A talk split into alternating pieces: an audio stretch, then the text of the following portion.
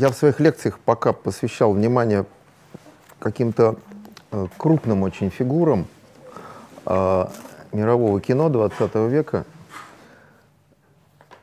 Ну, невозможно каждый день рассказывать, потому что, чтобы от крупных перейти к более каким-то локальным, э, надо, в общем, несколько десятков лекций сначала прочитать.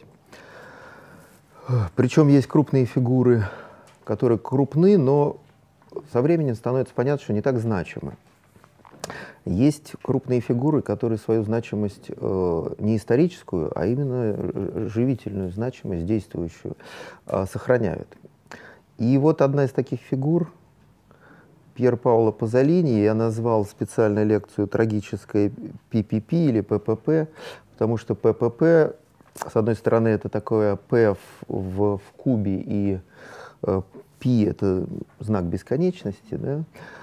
а с другой стороны, PPP похоже на какую-то формулу, а формула часто выражает теоремы, и один из фильмов Пазолини важнейших называется «Теорема», ну, то есть это как-то имеет какой-то смысл.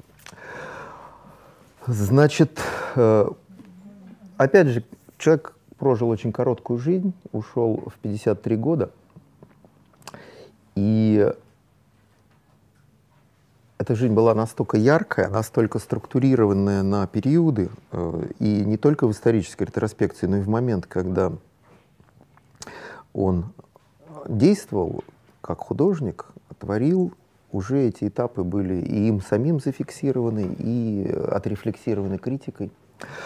Я чуть-чуть пройдусь по его биографии и потом чуть-чуть по фильмам, потому что, в принципе, Пазолини такая глобальная тема, она выводит тропками совершенно в разных направлениях, на, разных, э, на разные виды э, антропологической деятельности, на разных людей, на разные пространства, на разные диалоги, э, на конфликт религий, там, на кучу, на, на кучу, на модных трендов 20 века, важнейших, все они как бы собраны. Он такая person, ключевая, одна из ключевых фигур.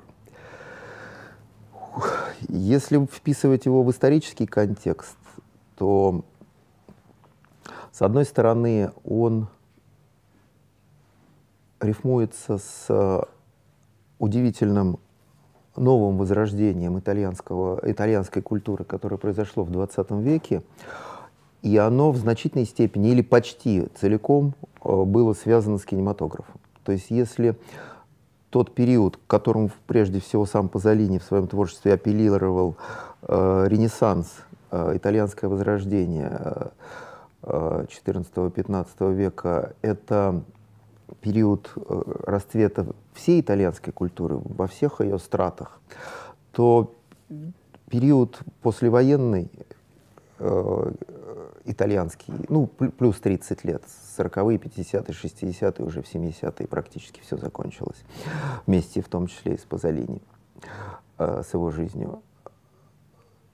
То этот период больше связан с кинематографом вот как-то так удивительно, можно в этом усмотреть общую как бы деградацию итальянской культуры в исторической ретроспективе, да, от масштабной Римской империи, доминирующей на всем европейском и э, севере Африки, э, значит, континенте, до, значит, расцвета уже локального, но очень влиятельного итальянского, до, до расцвета в области одного вида искусства, кинематографа. И когда мы говорим о, об этом периоде расцвета 30-летнем, то там вот эти столпы э, Расселини, Феллини, Пазолини, Висконти, там, и, условно говоря, примкнувшие к ним Бертолуччи позже и, там, я не знаю, так с иронией говоря, Якопетти, про которого я читал лекцию.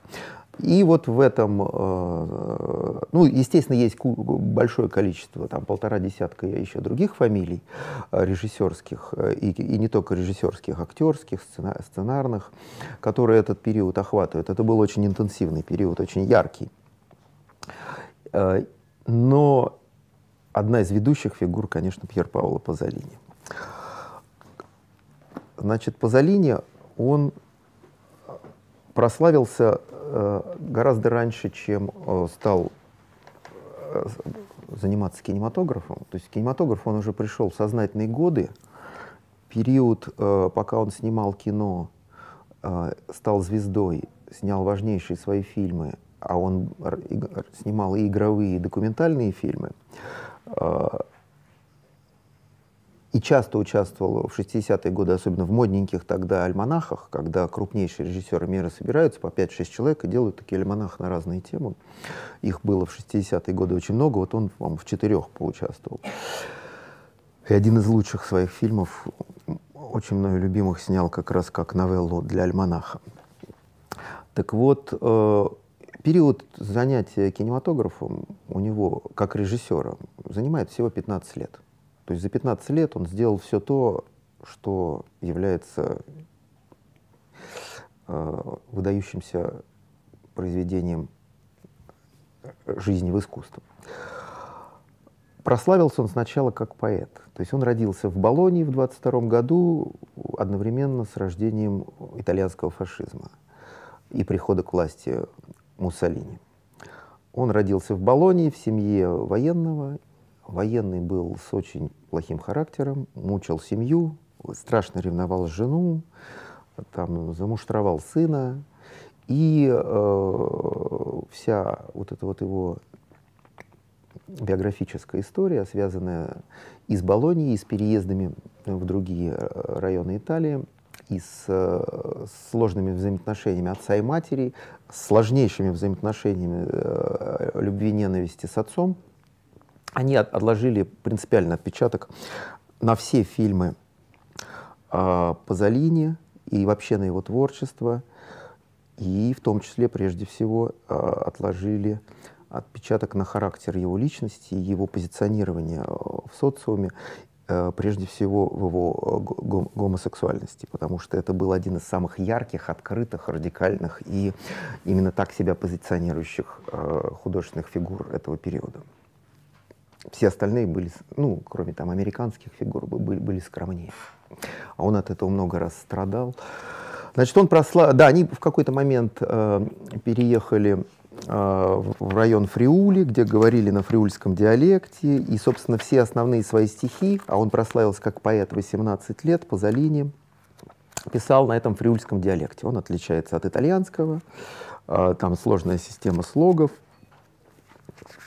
И э, это одна из важнейших э, ипостасей э, Пазолини, как э, такого художника нового возрождения. Как известно, все художники настоящего Ренессанса, э, и Чеквиченто, они были такие люди-оркестра, человек-оркестр, как назывался фильм Мельеса да, когда-то.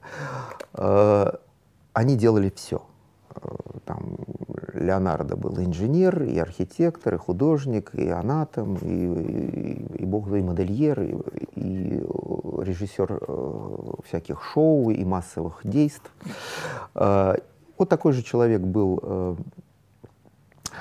Пазолини, и э, с одной стороны Болонья, крупный промышленный центр итальянский, э, оставил отпечаток на его биографии. И Казарса, городок, или скорее в нашем понимании деревня, где э, прошла его юность, где он начал писать стихи, где он начал свою социальную активность как деятель молодежного фашистского движения. То есть в отличие от Якопетти, который э, сразу бах и оказался в сопротивлении, э, марксист, коммунист, христианский мыслитель и режиссер Пазолини начинал с молодежного фашистского идеологического движения.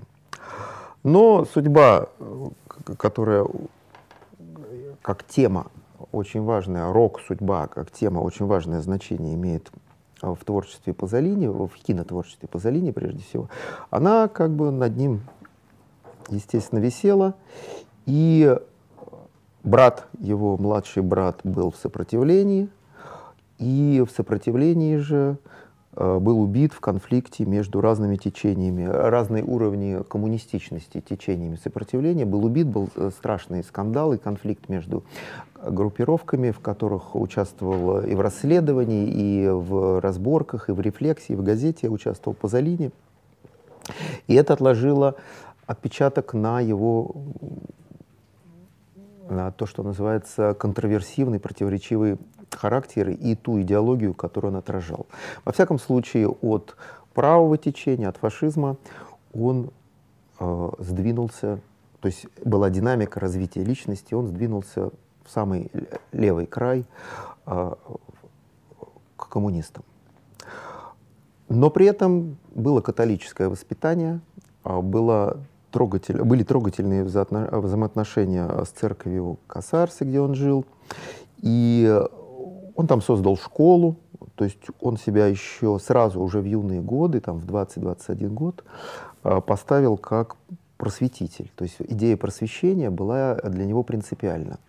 И это налагает отпечаток на такую еще одну важнейшую постась его творчества, его личности, мессианскую. То есть он абсолютно четко э, в динамике изменения идеологии владел э, желанием передать некий месседж, а даже если больше откровения, э, он считал, что то, что он чувствует, и то, что он может выразить разными способами творчество, это откровение, поэтому мессианский характер творчества Пазолини принципиален и очевиден.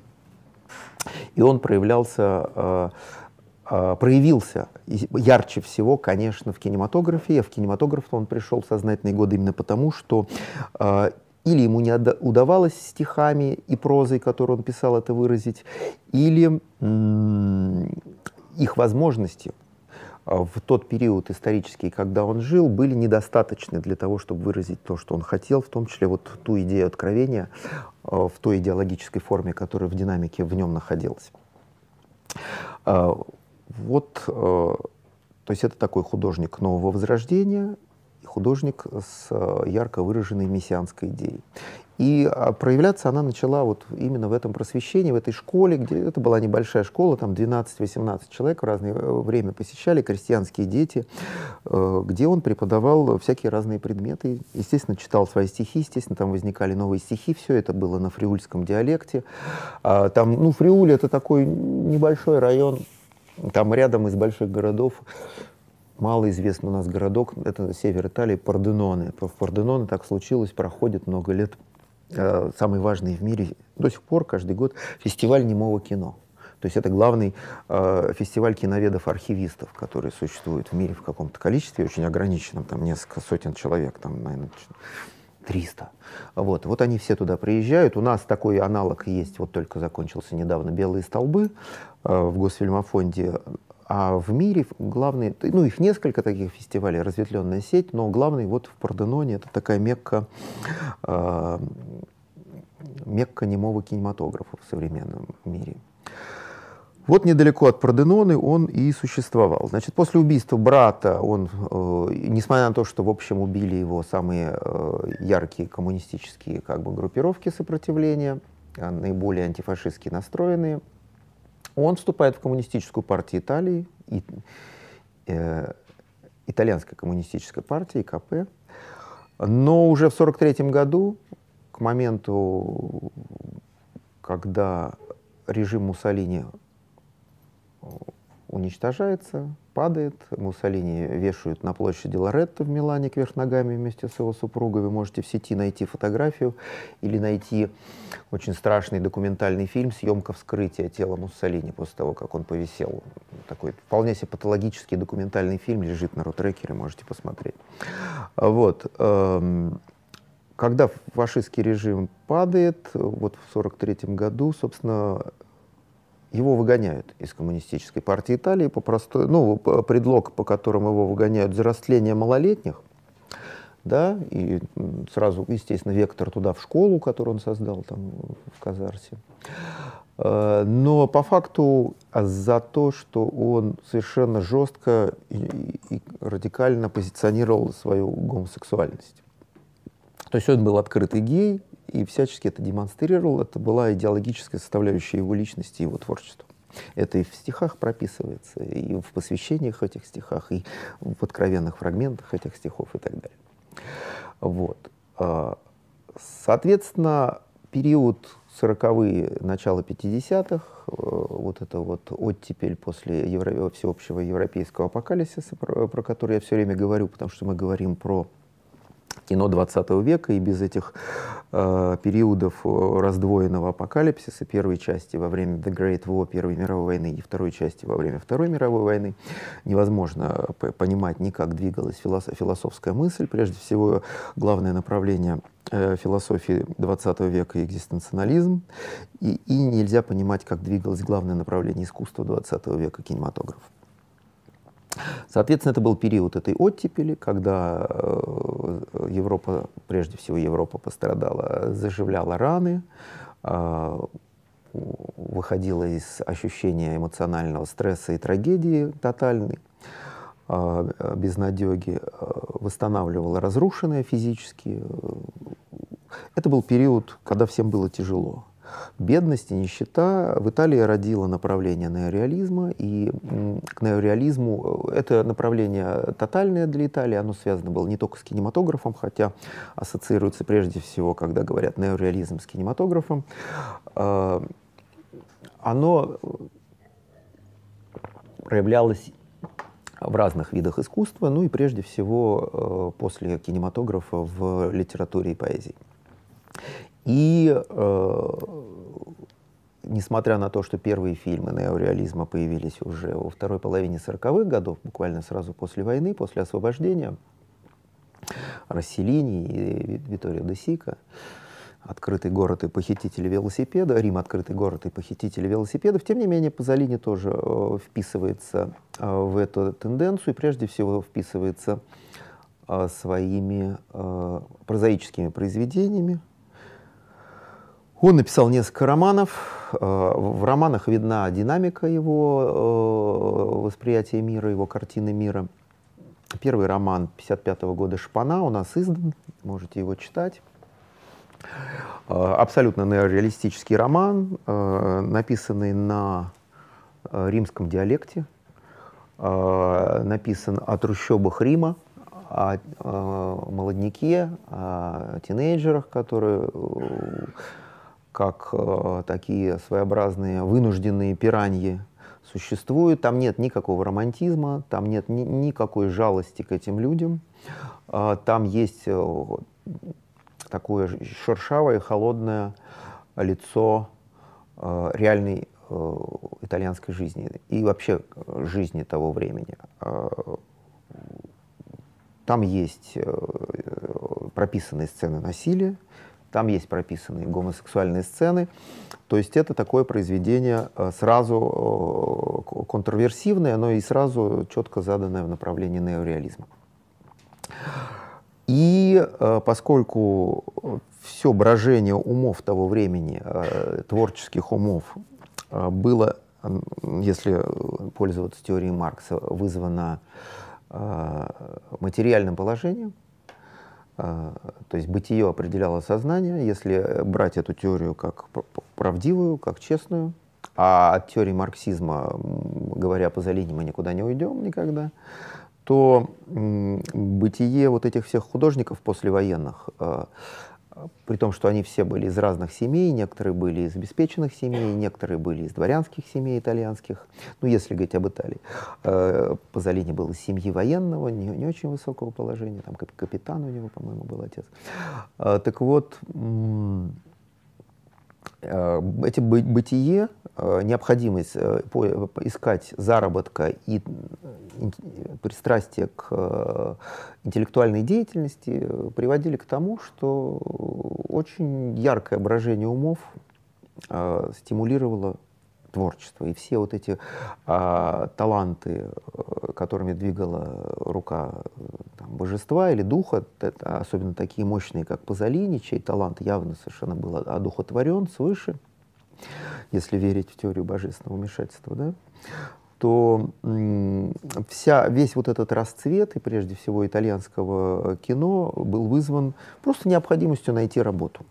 Вы можете почитать там кусочки мемуаров Филини, где подробно описывается как значит, э, переделывались сценарии, лишь бы их приняли, там, и, и, и как бы конъюнктура э, рулила, но талант при этом никуда не уходил, и совмещалась конъюнктура, э, ощущение времени и талант, и получалось из этого кино.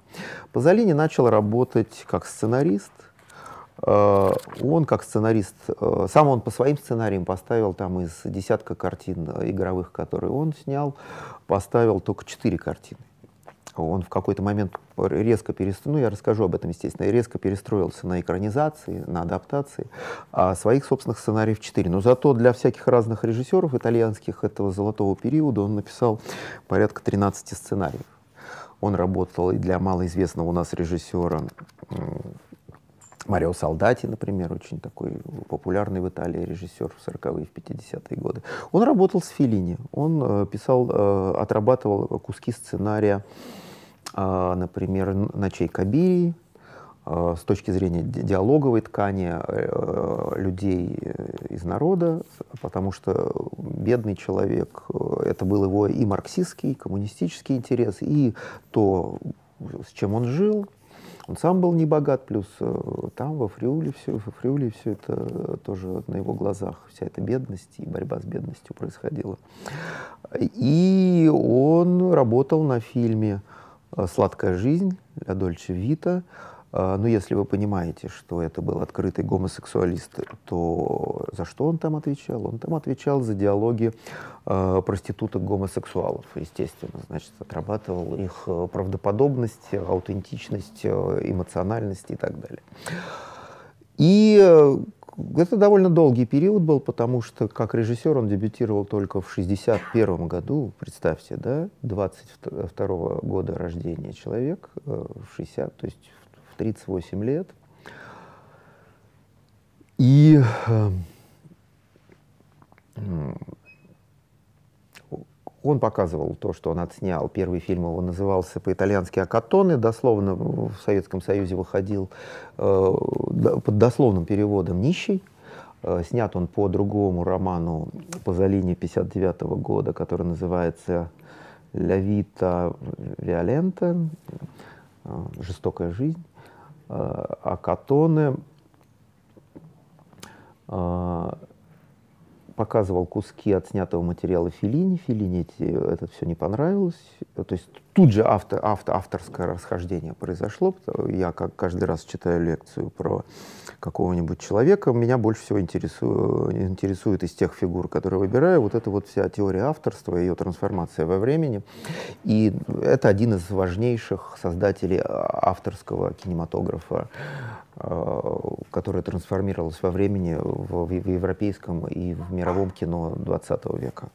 То есть, условно говоря, э, по-своему можно сказать, что до появления итальянского послевоенного кино, э, после того, как оно уже вышло из неореализма, вышло из неореализма. То есть неореализм — это такой период, когда сама стилистика, сама тематический, тематический реал уже задает эстетику, и там авторство уже как бы не так важно, важ, важ, важен э, тематический спектр а, а, ограниченный. А авторство родилось сразу после этого благодаря итальянским режиссерам. То есть до а, появления вот этих крупных имен итальянского кино, а, нового итальянского ренессанса послевоенного, никакого авторского кино в Европе не было.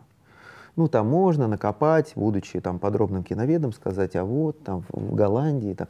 это можно. И, э, но даже на вскидку бабушка новой волны, то есть самого расцвета европейского авторского кино, э, э, французского, э, бабушка так называемая новой волны, Аньес Варда, первый фильм свой сняла, будучи совсем 19-летней студенткой на подхвате в 1954 году Пуанткур. Да? То есть, а неореализм возник раньше, и э, авторство из него у Филини, Пазолини э, начало формироваться уже в конце 40-х, начале э, 50-х, потому что некоторые из них, как Десика, затонули э, в неореализме, не смогли из него выйти уже даже став просто значимыми фигурами итальянской культуры, все оставались в этом спектре. А некоторые были сразу, в общем, сработали с, со своим творчеством как-то в верном направлении, стали э, ту картину мира, которая их индивидуальным языком просится для отражения на пленке, для отпечатка,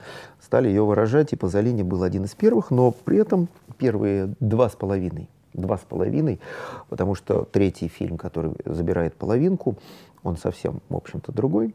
Это были фильмы который четко проходит в категории итальянский неореализм. То есть это автор, важнейший автор европейского авторского кино в момент его рождения, который вышел из неореализма. То есть вот этот вот point для авторского кино был неореализм. Значит, Акатоны в 61 году он снимает. А чем важен Акатоны? Значит, чтобы не забыть, я буду иногда нажимать на, на свои подсказочки, которые я собрал. Значит, Акатоны важен, во-первых, э, какой там элемент авторства для Пазолини был механический. Есть механические элементы авторства и такие как бы более расплывчатые.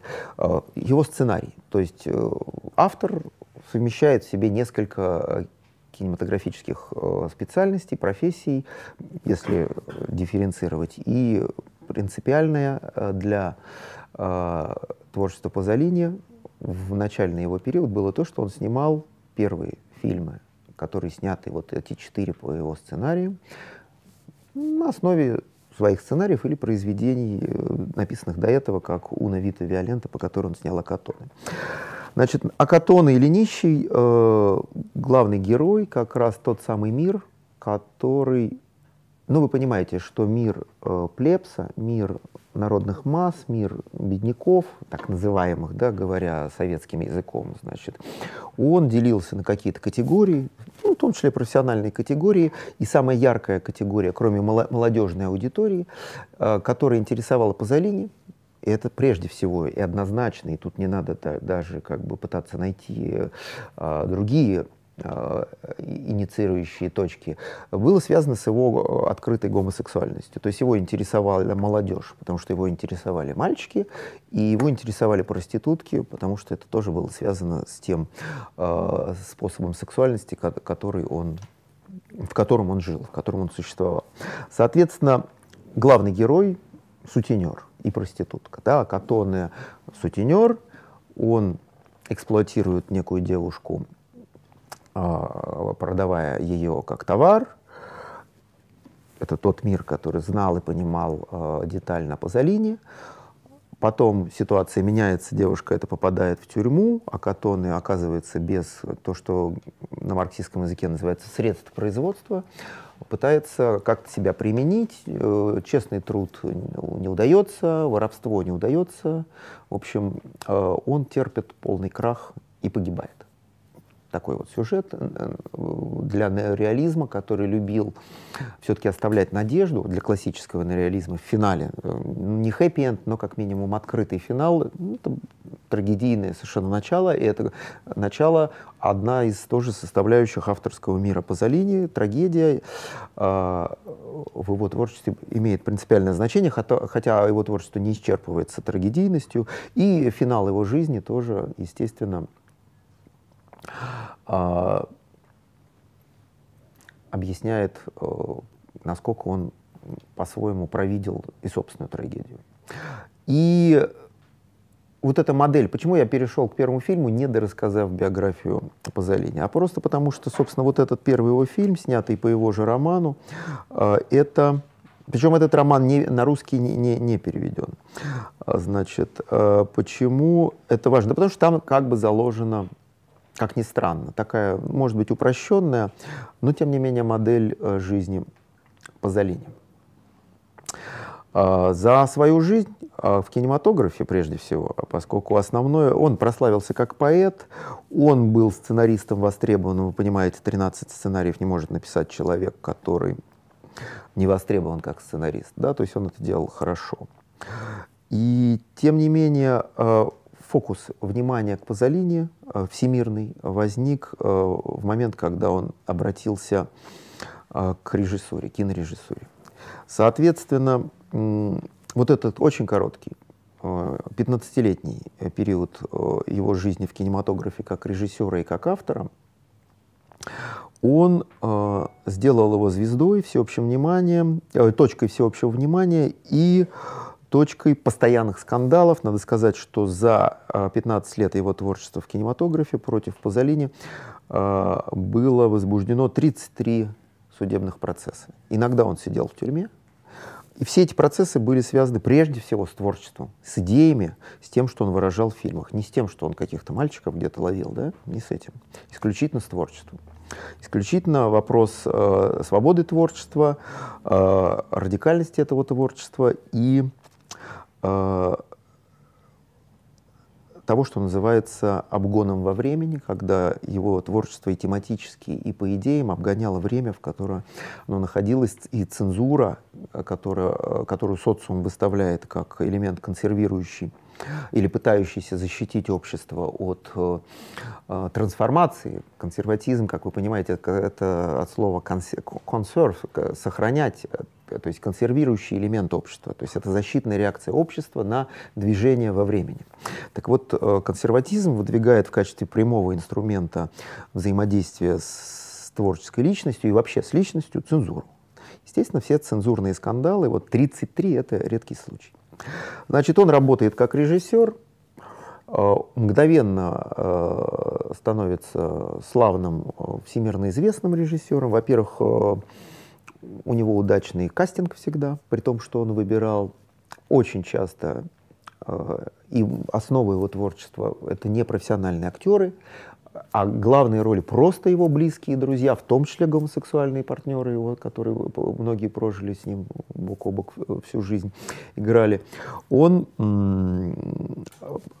снимал и выдающихся совершенно актеров и итальянского кинематографа, и мирового кинематографа, и даже э, оперная дива э, Мария Каллас единственную роль в кино, главную роль сыграла у Пазолини в фильме. То есть это был настоящий, настоящая звезда. То есть настоящая звезда в самом таком популярном понимании, несмотря на то, что благодаря скандалам провокативности и контроверсивности, несмотря на то, что был это изощренный интеллектуал э, со сложной философией, со сложной поэтической и режиссерской культурой, с авторским языком, это была такая популярная фигура, про него писала желтая пресса, естественно. И фокус был. А Италия одна из стран, э, как вот Латинская Америка, Италия, Россия, это такие страны, повернутые на популярной культуре, на желтой прессе, на влияние желтой прессы на, прессы на массы, на, на создание мифологии, на работу с этими миф, мифологиями, из которых рождается какая-то новая мифология в, в коммуникации желтой прессы и массы. Вот э, это была такая фигура, и 2 э, ноября 1975 года, то есть через 14 лет после того, как стал э, режиссер по имени Пазолини заниматься режиссурой, на пляже в Ости. Ости — это такой маленький городок древнеримский, недалеко от Рима, практически пригород Рима, можно даже по-своему сказать. На одном из пляжей Рима его находят, находят труп известнейшего режиссера Пьера Паула Пазолини, труп в страшном состоянии, раздавленный, то есть сломаны почти все ребра, а, раздавлено сердце, почти оторваны уши, сломана нижняя челюсть. То есть и, а, и это одна из самых загадочных смертей, убийств в Италии 20 века. Там еще есть убийство знаменитой модели 21 года который тоже такой э, окутан ореолом. Ну, там, видимо, она встречалась с какими-то высокопоставленными э, фигурами и звездами, и была убита, как бы, чтобы какие-то грязненькие секретики не, не раскрылись. Тем не менее, вот и смерть Пазолини — это такое тоже крупное событие, э, неразгаданное, загадочное. А, причем практически никакой загадки в тот момент, когда это начинает расследовать полиция Ости, нету. Преступник сам попадает в полицию буквально через несколько часов. Это 17-летний пацан Джузеппе Пелоси, который летит с дикой скоростью на машине, на довольно дорогой двухдверной спортивной машине по Залине Альфа Ромео, и э, попадает в руки полиции, тут же во всем признается, говорит, что он убил человека вот в Ости, что этот человек режиссер Пазолини. А расследование, которое проводится в тот период э, показывает, что, э, да, э, показывает, во-первых, что три раза машина проехала по Пазолине, видимо, его собственная машина. Э, показывает, что один человек не мог, даже при, с учетом проезда машины, не мог нанести такие увечья Пазолине, что участвовало как минимум несколько человек. А, следов их не обнаружено, при том, что сам э, Джузеппе Пелоси, э, значит, э, на нем, не на его одежде, на нем нет следов крови. Есть отпечаток крови на крыше машины, и эта кровь не Пазолини и не Пелоси, поскольку он не ранен. В общем, загадочная история э, остается как итог не, рас, не раскрыта. А, при том, что Пелоси объясняет, что в районе вокзала Термини, то есть там, где э, вокзал, это главный итальянский вокзал, я не знаю, были вы в Риме или нет, он находится напротив э, бань или терм по-итальянски Диоклетиана, гигантские сооружения, их руины, поэтому вокзал назван Термини, и это одно из мест, во всяком случае в тот период исторический, где тусовались мальчики на съем. Ну, вокзал всегда привлекает всякие разные категории людей э, из народа, продающих всякие разные услуги. Это место съема мальчиков. Пазолини приехал снимать мальчика. Он выбрал этого на очень дорогой машине, что, естественно, оставляло впечатление. А забла заплатил огромные деньги, там 20 тысяч или 60, 60 тысяч лир за некую сексуальную услугу.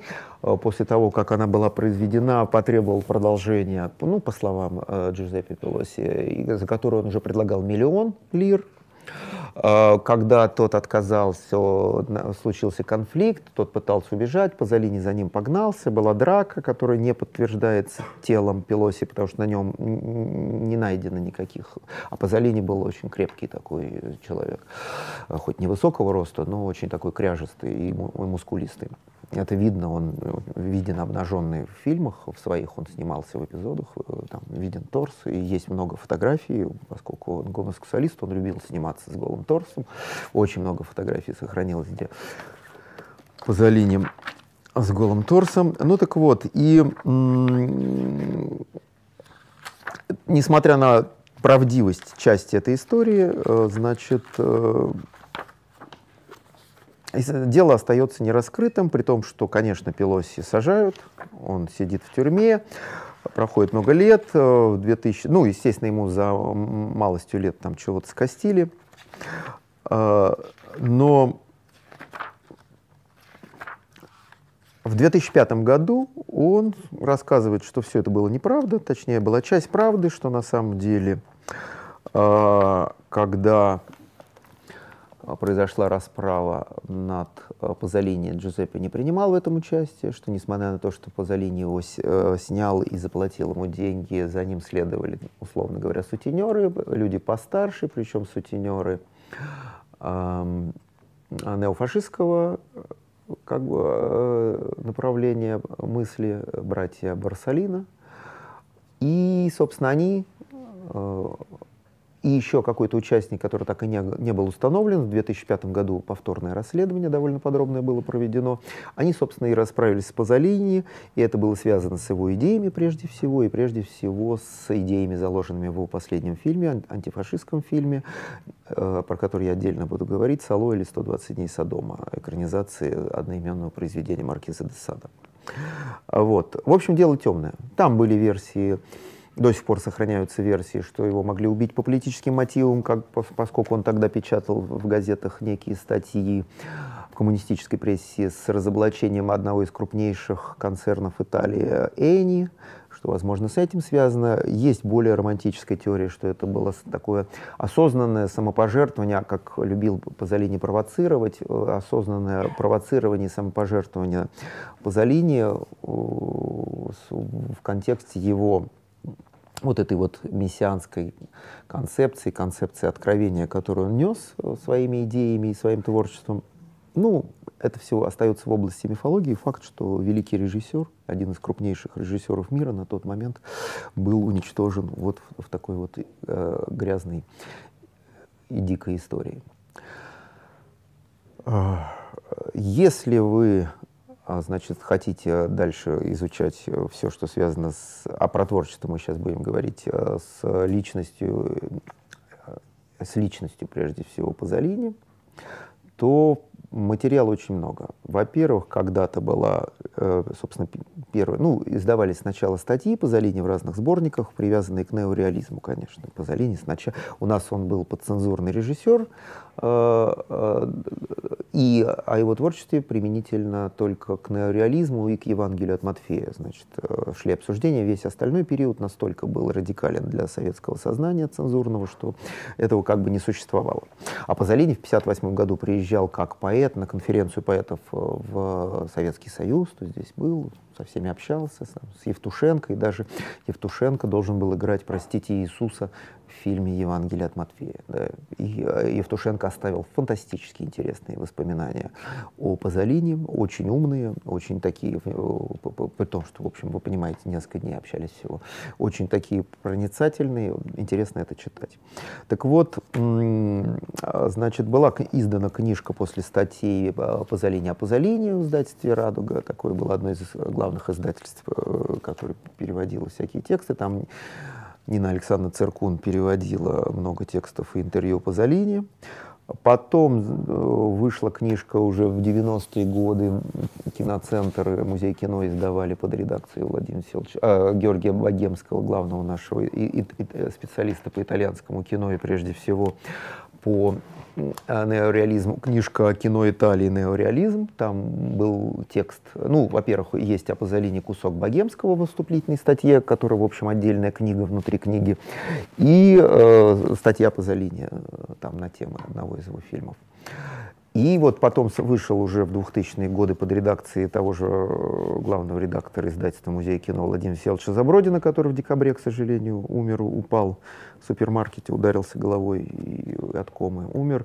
Вот этот важнейший том по творчеству Пазолини. Здесь э, каждый фильм освещается и устами Пазолини. Здесь есть рефлексии там, и Олега Арансона. Здесь переведен его роман «Теорема», по которому он снял один из самых своих контроверсивных фильмов, э, собственно, в честь которого я и назвал «Формулы PPP» свою лекцию. А, объединенное марксистское издательство все время обращается, которое, собственно, представляет из себя Кирилла Медведева и с небольшой маленькой кучкой сотоварищей. Вот издали его фриульские стихи за все вместе с э, журналом «Сеанс». Называется а, Пьер Павел Пазолини «Новая молодежь». Самая волнующая тема и с точки зрения гомосексуализма, и с точки зрения э, коммунистических идей, э, которые Пазолини беспокоила всегда. А, здесь есть хороший текст предваряющий, это билингва, то есть здесь есть и, ну это не итальянский, это фриульский, поэтому это немножко странно для тех, кто владеет итальянским языком, читается. А здесь есть комментарий, прекрасная книжка. Они же издавали важнейшую а, такую провокативную стихотворную композицию, поэму Пазолини кому, кому, Компартия молодежи 68 года, про который я сейчас расскажу. А, там было переведено это стихотворение и э, огромная дискуссия и того времени, и э, то есть сами мысли Пазолини об этом стихотворении, э, мысли тех, кто читал это стихотворение, э, выдержки прессы и реф современная рефлексия на тему этого стихотворения. Вот. Издана теорема в издательстве корпус, по-моему, теорема Шпана в издательстве корпус. То есть, в общем, по Пазолини можно нарыть очень много книг, конечно, вот эту пропустить никак нельзя, и эту тоже пропустить никак нельзя. И с точки зрения биографии тоже все очень неплохо. В частности, а, есть изданная несколько лет назад важнейшая биография Пазолини на русском языке, которая называется «Жизнь Пазолини», так значимо, Э, обычно так называют э, биографии каких-то просто важнейших э, фигур между столетиями. Вот она идеологически так названа, написана она другом, тоже коммунистических взглядов, близким другом а, Пьера Павла Пазолини Энца Сичилиана, то есть сицилийским Энца. Есть совсем последняя книга, изданная и переведенная в в 2012 году изданная, переведенная, по-моему, в 2016 году, изданная издательством от Маргином, неожиданно, потому что, в общем, э, это не совсем их тема. называется она, сейчас я не помню, к сожалению.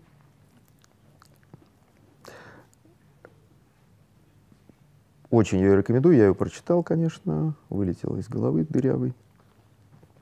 Называется она «Кое-что из написанного». Эммануэле Треви, автор, очень хорошая книга. Ну, там не только Пазолини, но, в общем, эта книга проходит как книга о Пазолини. Поэтому тема, в отличие от многих режиссеров, э, ну, условно говоря, по Филине у нас такого тома нет. У нас есть Филини о Филине, но такого тома, вот, где, в общем, можно погрузиться в мир и больше никогда уже из, мир Пазолини, больше никогда из него не выйти, потому что он все время своими тропками уводит в разных направлениях, и можно этому посвятить жизнь. Вот. Э, я, кстати, искал фотографию Пазолини с голым торсом, э, и, и в разговоре забыл ее показать. Ну вот, например, вот видно, насколько кряжестый, мускулистый человек, и насколько он мог долго сопротивляться, в том числе компании из четырех парней а, с палками. А, там была палка, участвовала, причем и, э, она была во время драки, отломана от забора, и кто ей там пользовался Пазолини сначала или пар, то есть там переходила она из рук в руки, драка была долго. Вот, значит, это про биографии. Теперь в кино. В 2014 году в, в конкурсе Венецианского фестиваля, где часто принимал участие Пазолини, получал там э, награды. А надо сказать, что Пазолини при всем масштабе своей киноличности, э, участвуя в Каннах, в Берлине, в Венеции регулярно, много раз, практически не получал главных наград. У него есть за кентерберийские рассказы «Золотой лев» э, Берлинале. У него есть э, несколько раз специальные призы жюри, прежде всего католические, экуменические жюри, причем один раз э, приз, который экуменическое жюри, то есть несколько католических священников дали Пазолини, было отозвано Ватиканом, официально объявлено, что, что Ватикан не согласен, поэтому отзывает это. А в Ватикане иерархия, поэтому мнение священника может быть отозвано. Вот. Он получал э, э, спецприз жюри и спецприз в Каннах. Он получал, но в основном в Каннах участвовал и в официальной программе, то есть в конкурсе, и вне конкурса документальными фильмами, но наград не снискал. То есть э, это был режиссер, который был в центре внимания, но его открытый гомосексуализм, его провокативность, э, сложность комбинации идей католичества, марксизм, э, всю, а, антибуржуазность такая очень многостратовая, э, не давали возможности э, вот э, жюри, которое всегда собирается из разных людей, где есть радикалы, где есть люди правых взглядов, левых взглядов, не давало возможности э, его обеспечить призами, при том, что любой из его фильмов — это выдающиеся произведения мирового киноискусства и могли даже в контексте тех списков конкурсных, в которых они конкурировали, могли быть награждены главной наградой Канского фестиваля. Вот. Значит, в 2014 году в конкурсе Венеции был показан э, фильм э, американского известнейшего инди-режиссера, то есть независимого режиссера итальянского э, неаполитанского происхождения Абеля Феррары, который назывался «Пазолини». Пазолини сыграл выдающийся и тоже очень недооцененный с точки зрения Оскар, всего лишь два раза номинированный на Оскар и никогда не получивший его актер Уильям Дефо. Вот, э, фильм не посвящен творчеству Пазолини, он посвящен буквально э, последним суткам жизни Пазолини, то есть эпизоду с его убийством. Посмотрите. А, не скажу, что это прям удачный фильм, но это очень важный фильм с точки зрения понимания творчества Пазолини. Теперь важная деталь с точки зрения тропок расходящихся. А, есть фильм младшего брата, уже умершего тоже, Джузеппе Бертолуччи, младший брат э, Бернардо Бертолуччи, тоже уже покинувшего нас. А, а они оба сыновья известного поэта итальянского Акилии э, Бертолуччи. А, один стал режиссером, а начинал как режиссер, ассистентом режиссера, у Пазолини на фильме «Акатоны», на первом фильме, а потом на фильме «Евангелие от Матфея». А, нет, а потом на, фи на фильме э, «Птицы большие и малые». Вот. Э, И у младшего его брата, у Джузеппе Бертолуччи, который был э, документалист, очень, он, он был соавтор сценариев э, Бертолуччи часто, но был документалист крупный, он снимал не просто документальное кино, а преимущественно кино о кино. И это вот э, творчество э, Джузеппе Бертолуччи, с которым я лично когда-то общался э, два раза вокруг его фильмов, э, свежих показанных в Венеции. Э, э, творчество Джузеппе Бертолуччи — это такая важнейшая киноэнциклопедия итальянского кино, поэтому если вы тупо наберете где-нибудь на рутрекере Бертолуччи, но не Б, а Д, то вы найдете несколько с титрами переведенных фильмов. Бертолуччи очень много узнаете о мировом кинематографе с, с, с его итальянским привкусом.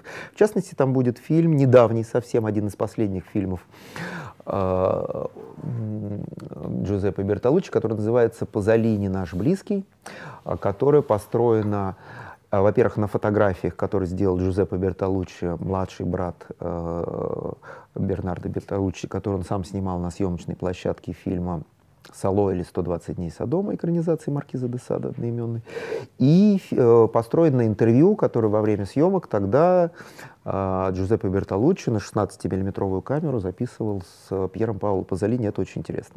Ну и другие фильмы я советую, там есть фильмы э, в контексте. А э, насколько востребовано творчество э, Пазолини с точки зрения как бы работы с материалом его фильмов, помимо просто влияния на, на творчество других режиссеров, можно судить потому, что его фильмы реставрируются. Недавно был реставрирован один из таких ярких его и запрещенных в СССР фильмов э, «Ля Рабьята» или «Ярость», или «Гнев», иногда он переводится, документальный такой фильм, который уже в 1958 году, когда он снял, представлял из себя эстетику фильма «Эссе», то есть то, что родилось, в общем, позже. Э, и родилось где-то в руках э, Криса Маркера и Аньес Варда, между ними и Жана Руша. А вот. Э, тем не менее, это, это фильм эссе, это такая идеологическая рефлексия на темы, на политические темы а, и на темы современного состояния Европы, где есть потрясающе жестокие кадры документальные а, восстания венгерского 56 года с трупами советских солдат, которые подавляли это э, демократическое восстание, повешенных кверх ногами. Там. Ну, в общем, понятно, почему фильм был запрещен в СССР, несмотря на то, что это как раз было снято в год, когда...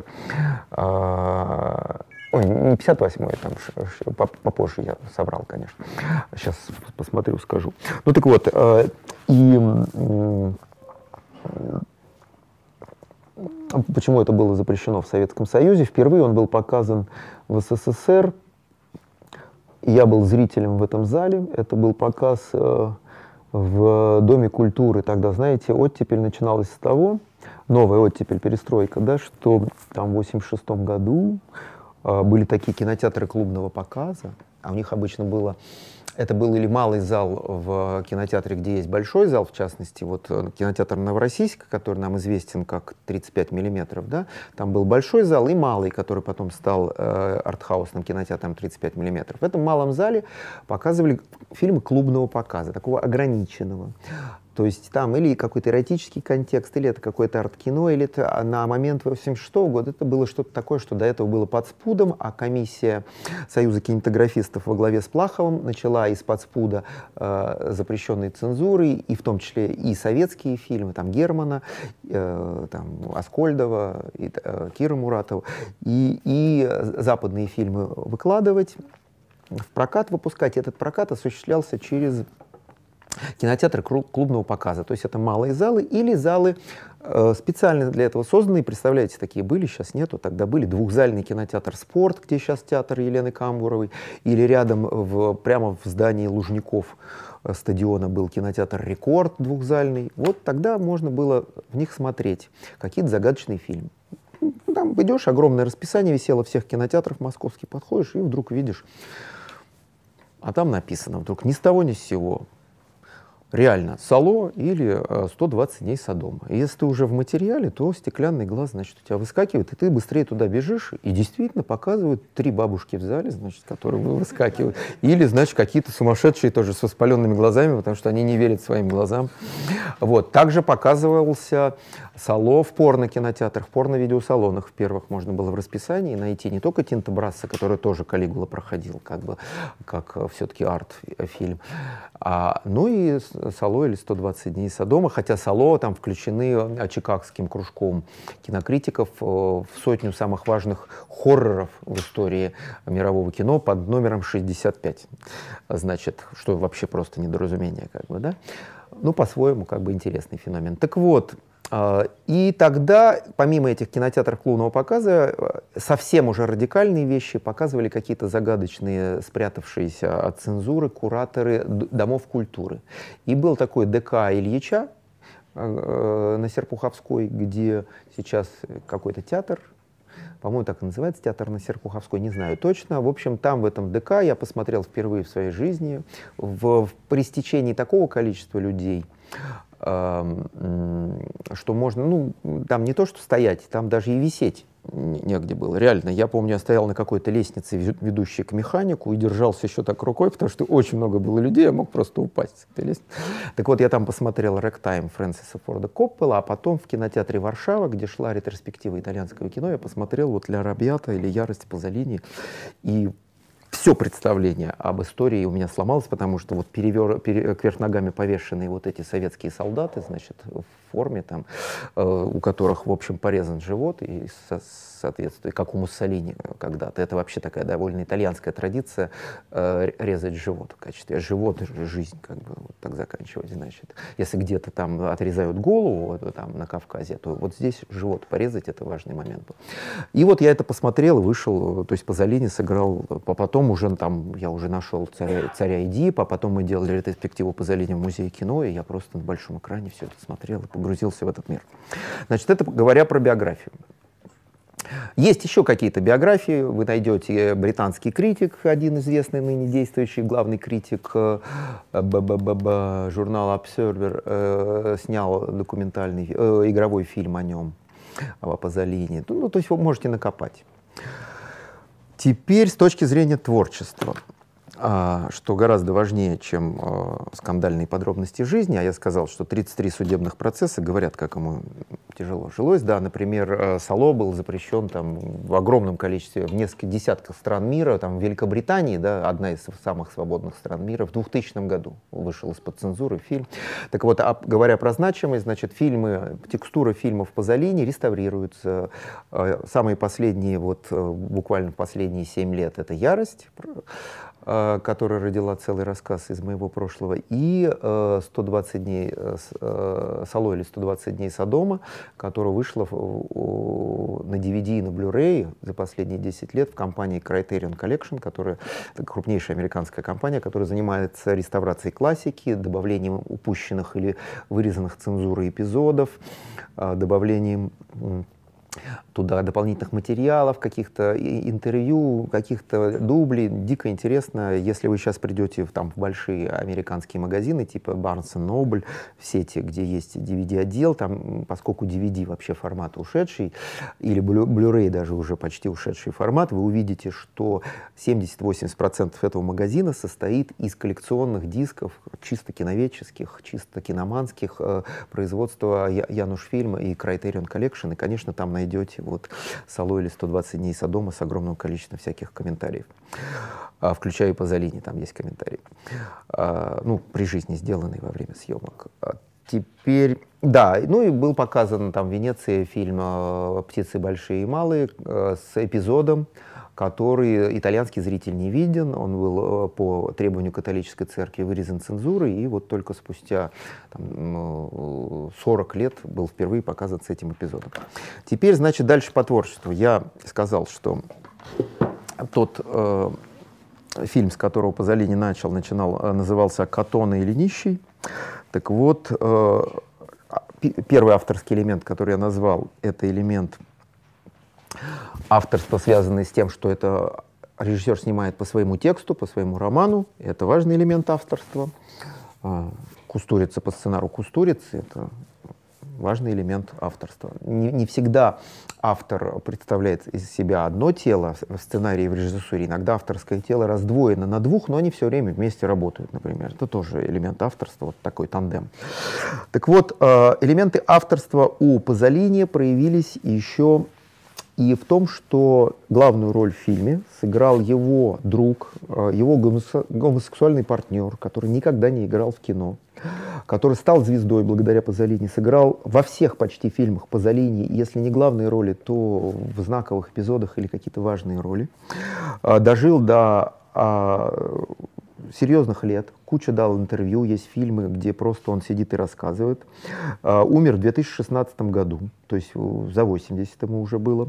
Это брат uh, такого важного соавтора, тоже друга Пазолини, uh, Серджо Читти, с которым он писал многие свои сценарии, отрабатывал их вместе, Франко Читти. Франко Читти — это одна из двух звезд Пазолини, которые символизируют элемент его авторства.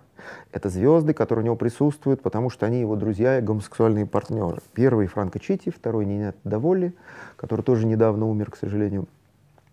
И тоже про него есть документальные фильмы, состоящие из интервью где-то дома у себя, от того, что солнце в затемненной комнате сидит, Нинетта Доволи, и подробно рассказывает обо всех фильмах и о своем э, творчестве с Пазолини, сотворчестве, во всех смыслах. Значит, вот э, появляется такой важнейший элемент, э, когда актер, непрофессиональный актер, то есть, проще говоря, не актер, является знаком авторства, авторского мира, авторской картины мира режиссера. То есть, чтобы понимать, э, насколько доверял всякие сложности ведь это был нереалистический фильм. То есть, условно говоря, э, Франко Читти мог играть себя, то, что он знает. Все происходило в реальном времени, в, в, в настоящем, в Италии. Но насколько, э, чтобы понять, насколько доверял ему Пазолини э, для выражения своих идей, надо сказать, что в «Царе Эдипе», то есть экранизации великой трагедии Софокла, главную роль царя Эдипа, Эдипа играл тоже Франко Читти. Ну, он играл много, но просто насколько ему доверял, что в такой серьезнейшей драме, которая до сих пор рождает кучу анализа, интерпретации, новых переводов на разные языки, вот он сыграл. То есть Эдипа мы знаем, потому что Эдипом был Франко Чити. Так, значит, это про Аккатоны. Они, они сотрудничали, то есть э, Франко Читти благодаря тому, что его в творческом плане оплодотворил Пазолини, он э, стал актером, ярким актером, снимался не только у Пазолини и не только у итальянских режиссеров. И даже с братом с, э, они делали, э, с, как режиссеры, срежиссировали картину с загадочным названием «Картони», мультфильме, условно говоря, в 1997 году.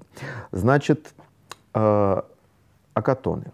Второй картиной стала картина, где Пазолини уже воспользовался не а, услугами непрофессиональных актеров, хотя непрофессиональные актеры всегда у него были фильмы, это был важный элемент эстетики, потому что ему не надо было, чтобы они играли, так же, как и Косоветису, но Косоветису важно было, чтобы эмоция человека, который э, в роли актера у него на экране присутствует, срабатывала и как-то влияла на происходящее на экране, на реакцию зрителя то Пазолини была важна фактура. Важна была не фактура, как у Киры Муратовой, э, какая-то дикая улыбка в кадре, и все, и до свидания, свободен как бы. А важ, э, это, это я цитирую Киру, Киру Муратову, потому что она говорит, что если я вижу какого-нибудь ебанько яркого, я, мне надо, чтобы он улыбнулся, этот лучик лазерный, мигнул, и все, мне больше ничего не надо. Пазолини нужна была фактура, то есть подлинность. Э, э, это э, элемент его эстетики, который предполагал его честность, его искренность по отношению к зрителю к зрителю.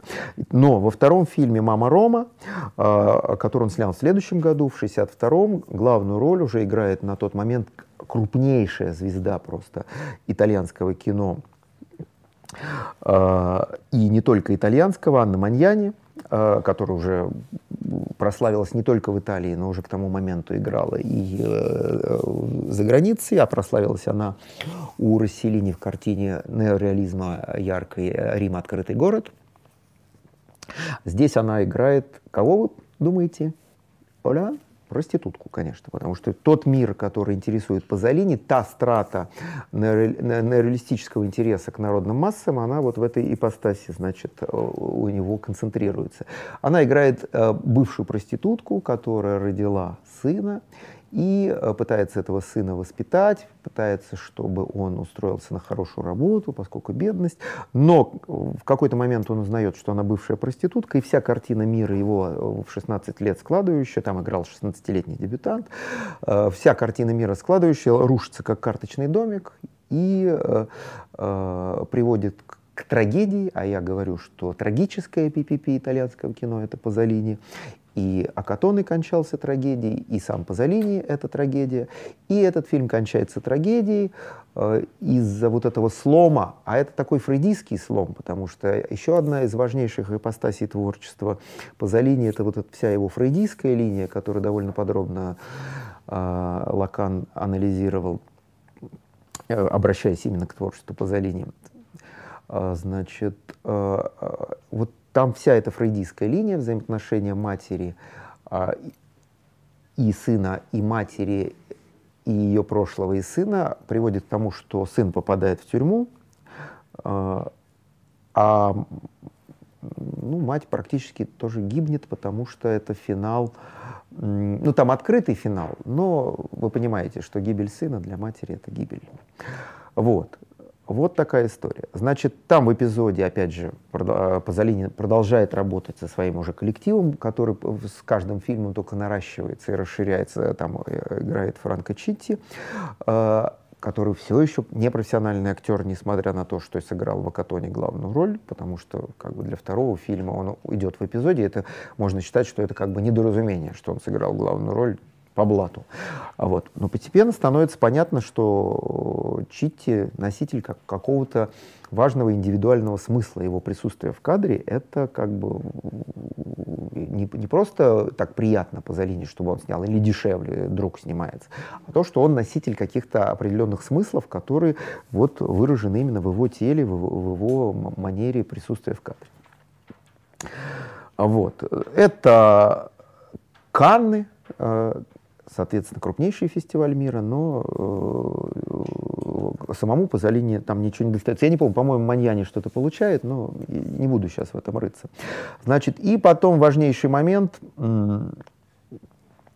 Э, вот он снимает «Ярость». Я там ошибся, сказал 58 год. «Ярость» он снимает после «Мамы Ромы» в 63 году.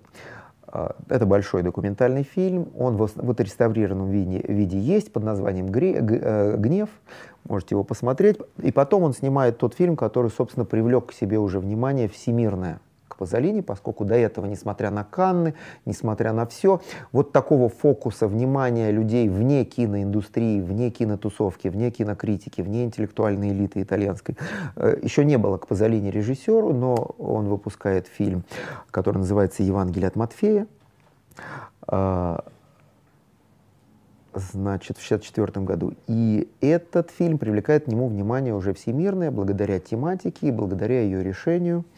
Э, э, ну, вы понимаете, что если вы э, кликните в интернете Евангелие от Матфея, там на MDB вылезет очень много фильмов.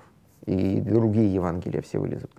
Но вот такого масштаба высказывания на материале текста, а, а несмотря на то, что э, Пазолини подошел к тексту очень творчески. Конечно, основная сюжетная линия, ну, Евангелие от Матфея чем отличается? Ближе всего к реальности, ближе всего к какому-то нарративу, к последовательности событий, без пропусков. Э, и именно этот нарратив, сохраненный, естественно, вежливо Пазолини, привлек внимание Пазолини, поэтому он выбрал именно от Матфея Евангелие. И э, хотя прочтение совершенно иное, поскольку э, сама концепция последних дней э, Иисуса, а там вот был вариант, что его будет играть Евтушенко Евгений, да, один из вариантов, причем наиболее надежный был, ну как-то не сложилось, я так подозреваю, что ну просто не отпустили Евтушенко сниматься у Пазолини. Да? Значит, э, и при том, что Евтушенко был выездной, как вы понимаете, он был брендовым поэтом оттепели выездной фигурой в этот период. Э, так вот, Пазолини берет Евангелие от Матфея именно потому, что ему близка реальность, э, близок нарратив его последовательности, и он посвящает себя той концепции, которая, собственно, выходит из неореализма, речь о трагической, тяжелой судьбе, нищете народа и религиозной концепции выхода из этого очищения как основы его существования. А, Деву Марию играет мать Пазолини, Сюзанна Пазолини. А, там святого Филиппа играет ныне действующий, выдающийся итальянский философ Джорджо Агамбен. Вы можете найти его, он там есть в эпизоде. А, весело так довольно выглядит. Без слов. Святой Филипп ничего не сказал Иисусу перед смертью, значит. Вот. И э, финальные сцены, уже э, связанные с гибелью, с казнью Иисуса, э, при том, что там такая эклектичная музыка, там и, и Бах, и, ну, она идет под песню «Вы жертвы упали в борьбе роковой». Соответственно, весь марксизм Пазолини, вся его коммунистическая концепция картины мира и католическая концепция картины мира здесь э, вот в наиболее доступной и простой форме сливаются и, собственно, вызывают тотальный интерес а, обсуждение мнения католической церкви, мнение э, коммунистической прессы, мнение а, и что тут выясняется по ходу дела? Ну, я уже говорил, что Пазолини двигался от правого спектра, от молодежного фашистского движения на левый край, э, в коммунистическую партию Италии. И есть особенность у этих крыльев. А какая особенность? Ну, понятно, что если правые приходят к власти, а, а консервативная теория становится доминантной, и, э, происходит обуржуазивание культуры, обуржуазивание жизни, то есть стандартизация, механизация. Э, не, не в смысле много механизмов, а в смысле механизации, механицизм жизни, повторяемость, э, зависимость человека от вот этой вот от буржуазного механизма существования. Если к жизни приходят э, левые, они впадают в тоталитаризм, мы отлично знаем на примере истории нашей страны. Но вот такого вот обуржуазивания не происходит. Поэтому, несмотря на то, что правые радикалы в момент, когда они не находятся у власти, апеллирует тоже к рабочим массам. Муссолини это прежде всего народное, рабочее движение. Национал-социалисты в Германии, национал-социалистическая рабочая партия, полное название, рабочая партия, то есть это правый спектр именно рабочего движения, а левый спектр это коммунисты, Эрнст Тельман слева, Гитлер справа, а, и рвутся к власти. Значит, но когда правые Муссолини или Гитлер приходят к власти, обуржуазивание, а когда левые, нет, тоталитаризм без обуржуазивания. И, соответственно, у коммунистов э, критика буржуазного общества развита сильнее, и один из важнейших элементов коммунистической идеологии Пазолини это то, что он, это вообще один из важнейших элементов его борьбы, э, э, его откровения, элементы его откровения, его мессианской идеи, это вот эта антибуржуазность, которая очень жестко вот в этой концепции привязанной к католической идеи э, Евангелия от Матфея выражается. Вот, так немножко долго говорил. Значит, сам Пазолини э, на критику того, что он там изменил, что он переосмыслил, что он переинтерпретировал в таком святом э, тексте, в таком важнейшем тексте мировой культуры и религии, как э, православ...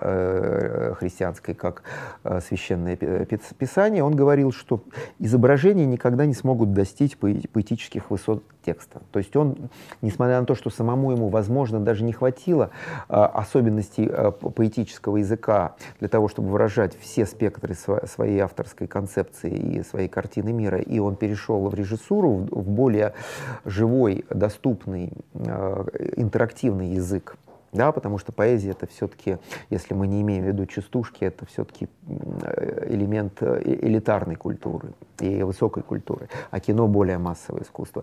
Тем не менее, он все еще считал, что поэтический текст э, выражает больше, изображение беднее, поэтому с изображением надо э, взаимодействовать более прагматично, соответственно, нечего ругать его в интерпретации, переинтерпретации, переосмыслении каких-то священных писаний, потому что он отнесся к ним максимально вежливо, а язык кино предполагает свои особенности, поэтому не надо ждать большего от кинематографа.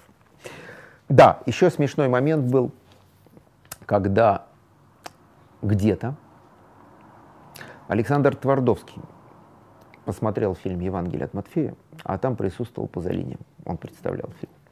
И Твардовский бросился и стал обнимать Пазолини. Это как бы зафиксировано. Вот такая интересная такая реакция замечательного советского поэта и автора Василия Тюркина. Вот. Значит, э, поехали дальше. Евангелие от Матфея, и потом э, творчество, ну это переходный фильм. Это один из самых знаменитых фильмов э, в массовом сознании фильмов Пазолини, кроме «Сало», который знаменит, но никто его не видел или начал смотреть и не смог смотреть, или смотрел как порнографию. Так вот, это самый знаменитый его фильм по, по разным поводам, поскольку он открыт к большим количествам аудитории. Э, текст э, Евангелия от Матфея даже по названию всем известен. Так вот, тем не менее, этот фильм был переходный, и после этого фильма творчество Пазолини приобретает э, характер формулы. Потому что я уже где-то говорил э, в одной из лекций, что авторское творчество, авторство — это наличие формулы. То есть картина мира представляется авторским киноязыком в виде некой формулы. Эта формула, она состоит из каких-то элементов, как любая формула состоит из цифр, знаков, э, которые что-то обозначают в определенной комбинации. Вот такие цифры и знаки, но только в виде кинематографических образов, сразу со следующего фильма. Они уже были как концепция, как идеи, но еще не выраженные визуально и диалогово. А они были э, уже в Евангелии от Матфея, но еще ярче выразились в фильме, который уже был как, это как бы фильм из неореализма, э, но не про современность. Двое нищих, это роуд-муви э, про двоих нищих, которые путешествуют, да? но при этом это уже не э, драма и не трагедия э, какой-то реальной человеческой личности, какого-то героя, на котором фокусируется Пазолини. Это уже то, что в английском называется parable, парабола, или в русском это называется притча. То есть это между роуд-муви э, и притчей. У картины очень смешное название э, по-итальянски «Учильячи Учелини», э, значит, а на русский язык это перевели как «птицы и большие или малые», на английский это перевели как «ястребы и воробьи», а в общем в итальянском это «птицы и птички». Значит, э, это последняя роль выдающегося э, итальянского комика – еще с немого периода кинематографа и просто театрального комика Тото. Через год он умер, хотя Пазолини планировал с ним продолжать работать вместе. Вот. И сюжет очень простой. Это тоже по сценарию Пазолини. Все еще продолжается период его творчества, когда он работает по собственным сценариям.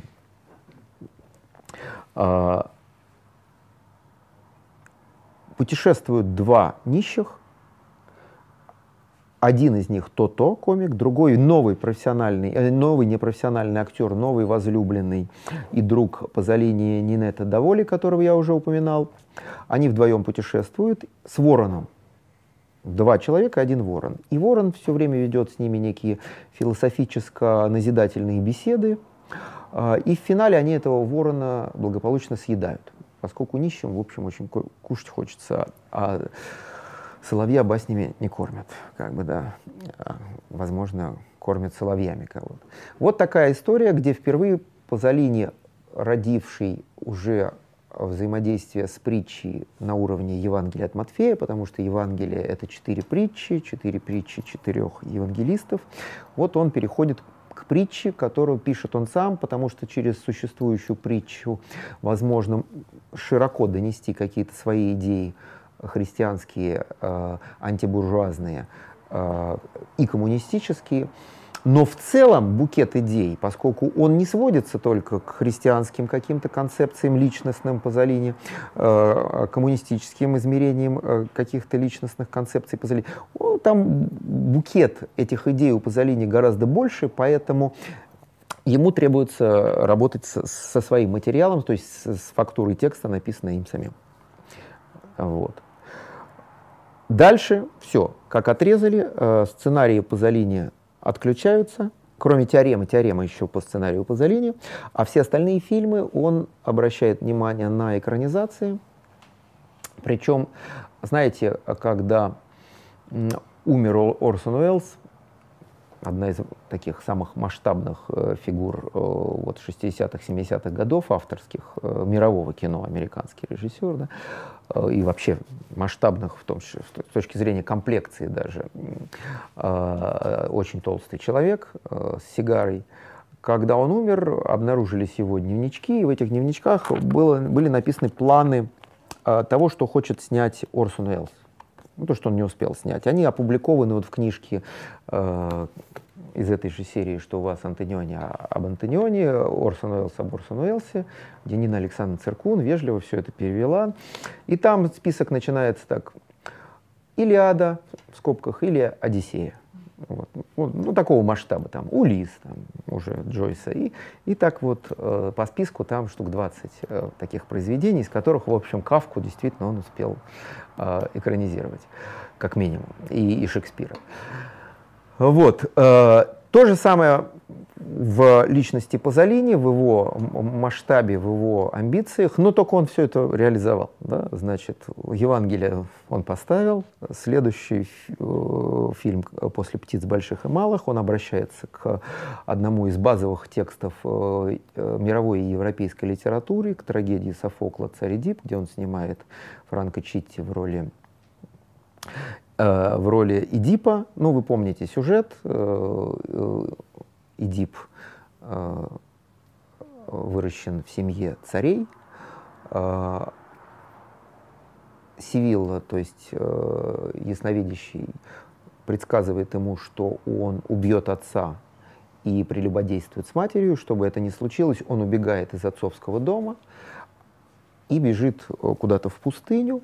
В пустыне он встречает некого царя, человека по имени Лай. У них случается конфликт, он его убивает, а поскольку он не, Эдип не знает, что э, воспитали его не настоящие родители, что его э, подбросили, избавились от него, а то он убивает своего отца и не знает об этом, потом он приходит в его царство и становится мужем Иокасты, жены Лая, которого он убил, а Иокаста его мать.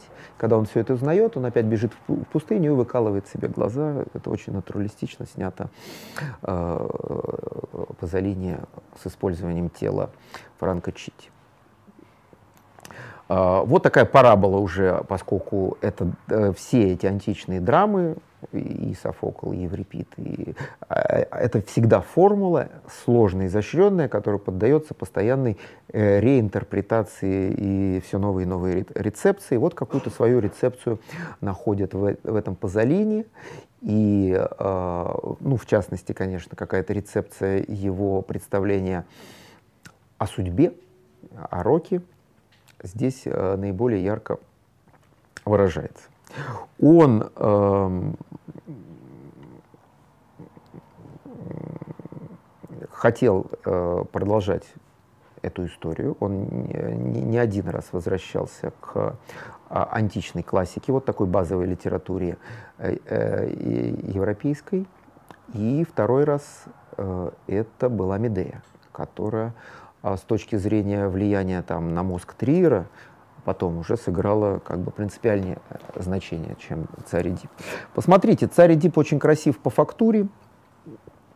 Значит, э, там уже состав, поскольку э, пьеса все-таки требовала актерской игры, каких-то таких важных задач, просто набрать для массовки, как в Евангелии от Матфея, даже и э, философа Агамбена молодого, ну, все равно непрофессиональных актеров было тяжело, и, несмотря на то, что Франко Чити, то есть полупрофессиональному актеру была предоставлена главная роль, э, весь остальной состав э, исполняющий э, брендовые роли, был это были выдающиеся итальянские актеры, э, прославившиеся еще раньше. Там Сильвана Мангана играла и Акасту, Алида Валли играла. В общем, это уже такой звездный каст. То есть это уже звезда мировой режиссуры, звезда, э, одна из ярчайших звезд итальянского кино Пазолини снимает фильм с авторский фильм с ярким экранизация классики с яркими, с ярчайшими, с ярчайшими звездами итальянского кино. Значит, э, и впервые появляется Пазолини сам, он потом полюбил это дело, э, в эпизоде играет э, с иронией, потому что он понимает уже, что фильм авторский, он играет там верховного жреца.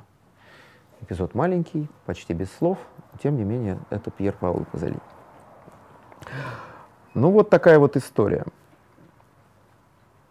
То есть э, здесь он впервые сталкивается э, с той концепцией, которую он потом реализовал э, в том числе трагедии своей жизни концепция рока, трагедия, заложенная в формулу человеческой жизни как неотменимая модальность.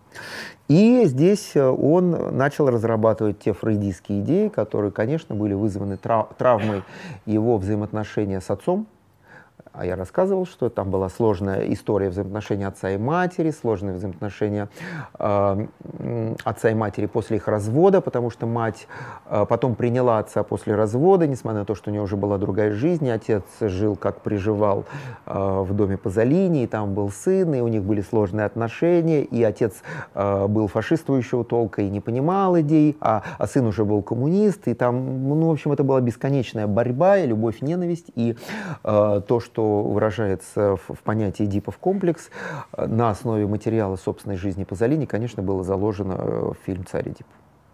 Вот такая история. Значит, дальше совсем плохо э, с точки зрения скандала. Это уже абсолютная звезда после царя Эдипа. Я не помню, по-моему, он был в Каннах тоже, значит. После царя Эдипа уже есть возможность не только работать с итальянскими звездами, но можно уже работать с мировыми звездами. Уже настолько известен Пазолини, что там его фотографии с премьер-министрами, то есть все хотят ему пожать ручку несмотря на то, что фигура продолжает оставаться контрверсивная, и он понимает, что это элемент его личного обуржуазивания. То есть он вползает тем, что становится звездой, в элемент э, структурированного буржуазного общества, где он как э, один из элементов, один из гвоздиков функционирует. Ему, естественно, это не нравится, поэтому он нажимает на гашетку скорости и э, с точки зрения провокации выходит на новый уровень. И снимает еще две параболы, еще две притчи, одна по его сценарию, другая по совместному сценарию. И в 1968 году, в таком, IDIP это 67 год, в 1968 году э, случаются два события. Во-первых, он снимает картину «Ну, теорему», э, самую мою любимую картину, если вот выбирать из фильмов Пазолини. Э, во-вторых, самую его картину со сложной формулой. Он, она даже не, она провокативна, но не настолько провокативна, чтобы эта формула вызывала просто скандал, но эта формула вызывает все время э, рецепцию новую, все время реинтерпретацию. А вы знаете, да, есть э, с точки зрения анализа, с точки зрения рецепции, на уровне э, специалистов, э, которые являются проводниками к массовому зрителю в том числе, э, есть две, два основных рельса, по которым движется критика. Это описательно-аналитический метод и интерпретационно-аналитический метод, у которого из каждого из них есть свои там ответвления разнообразные, да, там феминистский дискурс или там фрейдистский дискурс, там или лаканианская концепция, но это не важно совершенно. Два рельса, и э, творчество Пазолини, оно провоцирует на э, чаще, чаще на интерпретационно-аналитический метод рецепции, и это обычно заводит в дебри, потому что я, например, совершенно не сторонник этого метода рецепции, прочтения, анализа, потому что интерпретация — это как бы вы на формулу, готовую формулу, которая есть, которая сложная, которая требует анализа, вы на нее на, начинаете налепливать свои какие-то модальности, и в итоге она, э, вроде идет анализ, потому что вы же э, интерпретацию извлекаете из анализа, но э, результат интерпретации вы наклеиваете на авторскую формулу что-то свое, и в итоге она становится не видна, и идея замыливается становится мутной. Поэтому, да, и вот этот типичный пример с творчеством Пазолини, когда его с точки зрения фрейдийского дискурса, с точки зрения марксистского дискурса анализируют, критикуют и теряют в итоге красоту, потому что, ну что такое Пазолини? Это э, художник Ренессанса, нового Ренессанса. То есть это фигура титаническая, это фигура обожествленная с точки зрения э, прикосновения э, высшего духа э, через талант, выражающего некую свою идею. Поэтому просто тупо а, через какие-то смешные дискурсы 20 века, несмотря на то, что Пазолини сам их не избежал, он в них находился, он в них жил, а, интерпретировать бессмысленно. Поэтому, конечно, описывать, как это сделано, фактуру, текстуру, структуру и э, наслаждаться в этом описании, а, в этом анализе красотой э, формулы большого художника, это тот метод, который к Пазолини э, необходимо применять, потому что все интерпретации, существующие э, теоремы его фильма, довели э, ситуацию с интерпретацией до абсурда, когда, если вы в исторической ретроспекции будете читать все эти анализы теоремы, вы в конце концов уже даже не будете помнить, а что там в фильме фильме было, потому что они забрели в дебри. А на самом деле, что там в фильме было, все очень просто. Все происходит в одном доме. А, это яркий антибуржуазный памфлет, но памфлет, сделанный как притча, как формула, то есть это не политическое высказывание, а это философическое, идеологическое высказывание. А, некое буржуазное семейство большого магната живет в каком-то доме, в этот дом является посетитель, без имени. Нет имени у героя. А, теорема издана вот здесь. Можете ее читать. Здесь есть же рефлексия Пазолини и других на, на нее. А, является этот посетитель или гость. А, его играет такой британский крупный на тот момент актер, который активно уже работал с разными итальянскими, в том числе режиссерами. Терренс Стэмп, он играл э, в новелле Филини, «Семь шагов в бреду». Ну, в общем, позже играл. Э, Терренс Стэмп играет вот этого посетителя, он приезжает в это семейство, и с этим семейством а, как-то взаимодействуют в индивидуальной коммуникации, они между собой почти не общаются. Несмотря на то, что теорема построена как структура красиво, там зарифмованные сцены, вот центральная сцена этого застолья два раза повторяется. То есть этот фильм по структуре можно нарисовать, он будет симметричен, он продуман э, по Залине как симметричная конструкция, как фильм. Так вот, он с каждым индивидуально из этих не коммуницирующих почти между собой, доведших свое травянистое буржуазное существование, бессмысленное до формулы тотальной тотальной дискоммуникации э, в семье, он с каждым из них коммуницирует и каждого из них совращает в каком-то высоком смысле. Не, не в смысле эротического контакта, а в смысле они вдруг через него а, получают какой-то дополнительный смысл своей жизни. То есть он э, им приносит некое откровение. То есть это, в общем, пребывающий мессия. Потом сам Пазолини интерпретировал его, он говорил, что не, не ясно, кто это, бог или дьявол. Да это и не важно. Это некая инициирующая единица э, возвышенного. Вот. И потом он уезжает. И с каждым из этих осененных его присутствием и коммуникацией случается какая-то страшная метаморфоза, резко отличающая его от того, что было до приезда. Это травянистое буржуазное состояние. Я вам зачитаю, что случилось с каждым. Значит, сын, ну, естественно, семья, есть сын э, э, этого магната, который глава семьи. Сын, пытаясь вернуть гостя, воссоздает его на своих бездарных полотнах, работая в эстетике художника британского Фрэнсиса Бэкона. Ну, представляете, Фрэнсиса Бэкона, естественно, у Пазолини это спародировано в качестве такой конкретной мазни, э, непонятной. Мать начина, э, нанимает молодых любовников, внешне э, напоминающих героя вот этого посетителя. У дочери развивается кататония, то есть синдром э, каких-то загадочных сжатых движений. Отец теряет интерес к бизнесу, отдает свою фабрику рабочим. Ну, это как бы тоже элемент месседжа Пазолини. Срывает с себя одежду посреди многолюдного вокзала, такой эксгибиционизм. Э, И э, в последних кадрах начина... издает вопль э, безнадеги куда-то в небо, а и это все снято в предгорьях Этны, а в символическом э, э наборе Пазолини предгорье Этны выражали вот э, современ... безнадежность и дискоммуникацию современного буржуазного общества.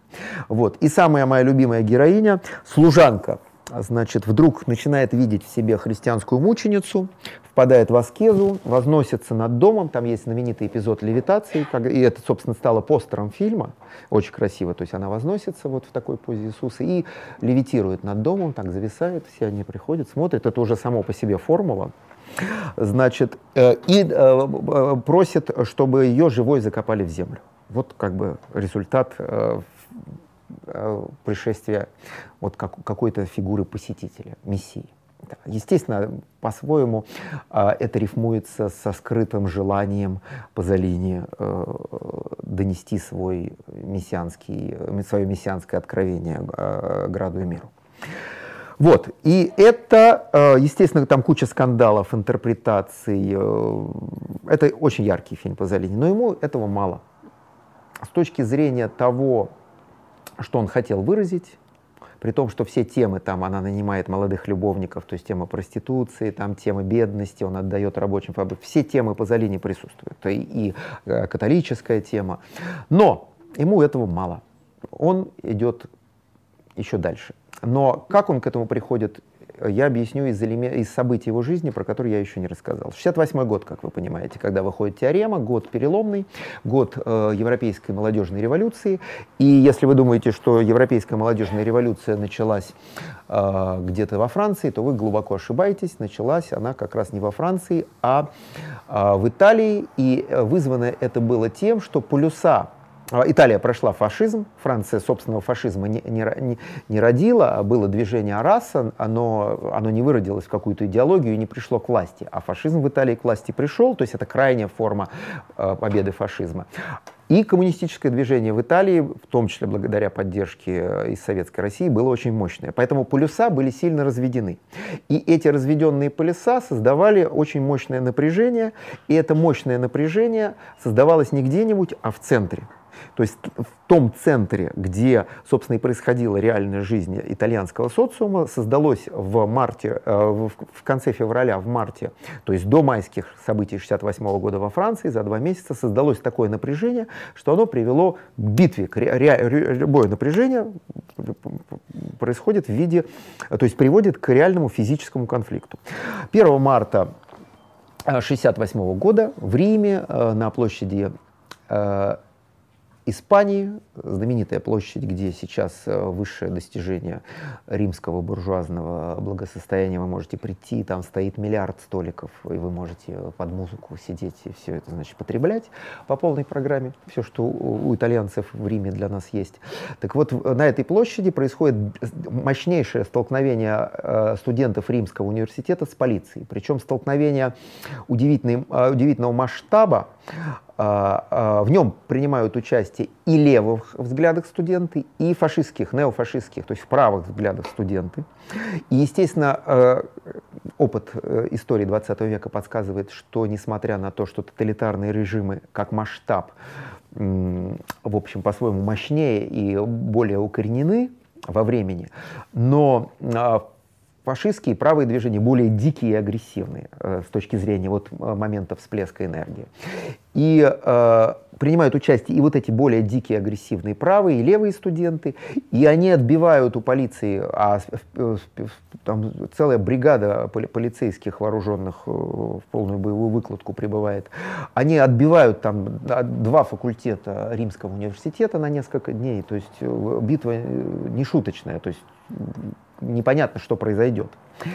И, э, казалось бы, э, Пазолини коммунист, да, ну это, ну это мощное событие, там куча рефлексий в прессе, там коммунистических, право, правоцентристских, а при этом у власти стоит э, трагическое правительство, хри христианско-центристское правительство Альда Мора, которого потом красные бригады. Вот э эти события 68 -го года вызвали резко э, жесткие 70-е годы в Италии, когда расцвет террористического движения, молодежного террористического движения, радикальных организаций красного и фашистского толка приводит к тотальному терроризму, и терроризм терроризма, высшей точкой этого терроризма, убийство Альдемора, похищение и уби последующее убийство Альдемора, о котором вы можете посмотреть прекрасный фильм Марка Белокио, который я когда-то выпускал здесь в прокат. Он вполне себе приличный, под музыку Pink Floyd. Посмотрите, в общем, найдете его. Так вот, это правительство Альдемора, э, христианско-центристское, то есть вот та самая сердцевина, где, собственно, и происходит взрыв, а фотографии Пазолини лично с Альдемора вы можете найти в сети, они сидят, он звезда, этот премьер-министр, беседуют, обсуждают, э, и оба христианских взгляда с какими-то своими концепциями. Так вот, э, при наличии такого, в общем, э, правительства, которое пытается э, все сгладить, реформировать, реформировать, но продуманно, Э, с христианской оптикой, а началось все из-за реформы университетской жизни, э, из-за э, определенных ограничений, которые должны были работать на благо развития университета, с которым не согласились студенты и начали свою битву. И вот эта битва в районе Валли-Джулия, так она называется, баталия Валли-Джулия, происходит 1 марта 1968 года, и удивительным образом на нее совершенно по-новому реагирует Пазолини, коммунист Пазолини, изгнанный из коммунистической партии, но не скрывающий своих коммунистических взглядов, он пишет такую поэму или стихотворение, э, которое называется «Компартия молодежи». И это вызывает страшный скандал. Я вам э, сначала зачитаю кусочек этого стихотворения. Я рассказывал, что это переведено объединенным марксистским издательством с рефлексией, есть книжечка, она висит в сети. Кирилл Медведев не только издает эти книжечки тиражом три экземпляра, но и выбрасывает в сеть. Это идеологическая деятельность нового объединенного марксистского издательства. Значит, ну и, соответственно, размер стиха вы можете тоже оценить. Звучит так. Компартия молодежи. Естественно, это практически стихотворение в прозе. Грустно критиковать КПИ, Коммунистическую партию Италии, нужно было в первой половине прошлого десятилетия. Вы опоздали, дети. И не важно, что вы тогда еще не родились. Теперь журналисты всего мира, в том числе телевизионщики, лижут вам жопы. Полагаю, так еще говорят на языке университета. А я нет, друзья. У вас лица папенькиных сынков. Хорошая порода не лжет. Вы все так близоруки, вы испуганы, не тверды, отчаянны, очень хорошо, но при этом умеете казаться задирами, шантажистами, хвостунами. Это прерогатива мелкой буржуазии, друзья. Когда в, вчера, то есть он на следующий день пишет, 2 марта, когда вчера в Вале Джулию вы бились с полицейскими, я симпатизировал полицейским, потому что полицейские, дети бедняков, выходцы с периферии сельской или городской, что, ну и так далее. То есть он провоцирует, а это была провокация, он потом признавал это, он провоцирует студентов, которые вроде бы выражают яркие демократические взгляды на то, что это взгляды мелкой буржуазии. Студенчество — это мелкая буржуазия, а полиция, как раз, которая э, с ними борется, это выразители э, мнения и интересов низов. Естественно, эта провокация вызывает страшный скандал. И э, на волне того, что скандал рождает интерпретации, коммуникацию, споры, Пазолини выпускает теорему, где есть формула авторская, выраженная киноязыком. И после этого фильма идет еще дальше, потому что следующим фильмом был его фильм «Свинарник» 69 -го года, и там уж совсем ни в какие ворота ничего не лезет. Сюжет рассказывает. Играет главный актер «Новой волны» Жан-Пьер Лео, играет выдающийся итальянский режиссер э, итальянского кино, самый философичный режиссер итальянского кино после Пазолини Марко Феррери. Он играет загадочного немца по имени Ганс Гюнтер. Ханс Гюнтер. Значит, э, сюжет следующий.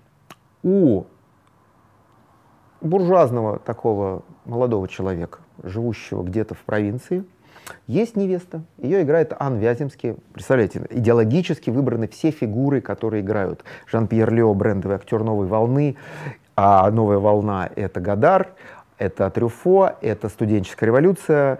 То есть кто закрыл Каннский фестиваль в 1968 году в мае? Веселом мае, да, а, Гадар и Трюфо вышли на сцену и объявили, что буржуазный канский фестиваль закрыт, а Джеральдина Чаплин висела на занавесе, значит, и держала его, чтобы занавес нельзя было поднять или нельзя было показывать кино. И потом они стали фигурами, крупнейшие режиссеры, э, основные э, кон кон конкурсанты стали фигурами Нонграта на многие годы на этом фестивале. Так вот, выбраны фигуры э, которые обозначают эту революцию. Жан-Пьер Лео, Ан Вяземский, возлюбленный муза Гадара, о которой вы видели фильм, писательница княжеского вяземского рода, ее книги изданы, она ушла от нас, по-моему, в позапрошлом году. вот, а с такими фантастическими глазами э, девушка магическими, которая была реальной, хотя в фильме о Гадаре недавнем она выведена как клиническая идиотка с хорошей попкой, да, но, а, значит, на самом деле, конечно, она была хорошем смысле муза Гадара, при том, что Гадар как бы гений, да, но она его муза. Муза гения — это высокий статус. Вот, значит, Ан Вяземский и Ханс Хюнтер. Значит, у него есть невеста, у этого Жан-Пьера Лео, но она его не удовлетворяет, он к ней совершенно никакого интереса не испытывает. Но к чему он испытывает интерес? К кому он испытывает интерес? Он ходит все время в свинарник, потому что он испытывает интерес к свинкам. Он скотоложец. А вот он со свинками, там у него происходит эротическая коммуникация. Вот, а невеста ему не нужна. Вот как-то так, да?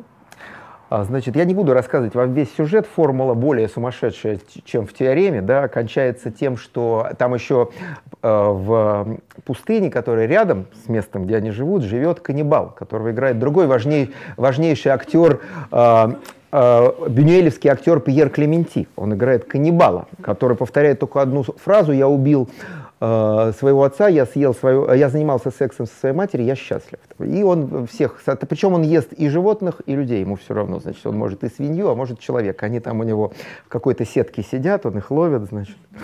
Ну, в общем, кончается тем, что Жан-Пьер Лео тоже был съеден каннибалом Пьером Клементи. То есть формула уже настолько, э, ну, то есть, естественно, ее можно интерпретировать.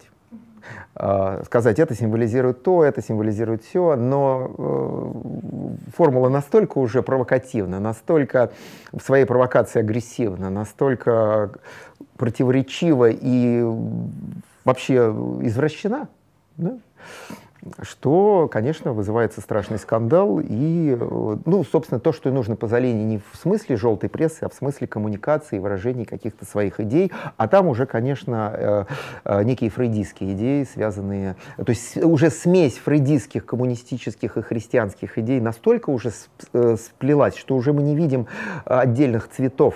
Это уже какой-то новый цвет, автор, авторский цвет, который родил Пазолини в своей концепции. Вот ну, это требует просмотра. Этот фильм тоже показывали тогда в магическом кинотеатре Варшава на Войковской, э, в этой ретроспективе Пазолини впервые в истории СССР, который я посмотрел. И когда я посмотрел «Ярость», у меня один стеклянный глаз выскочил, а тут уже два стеклянных глаза у меня выскочили. И...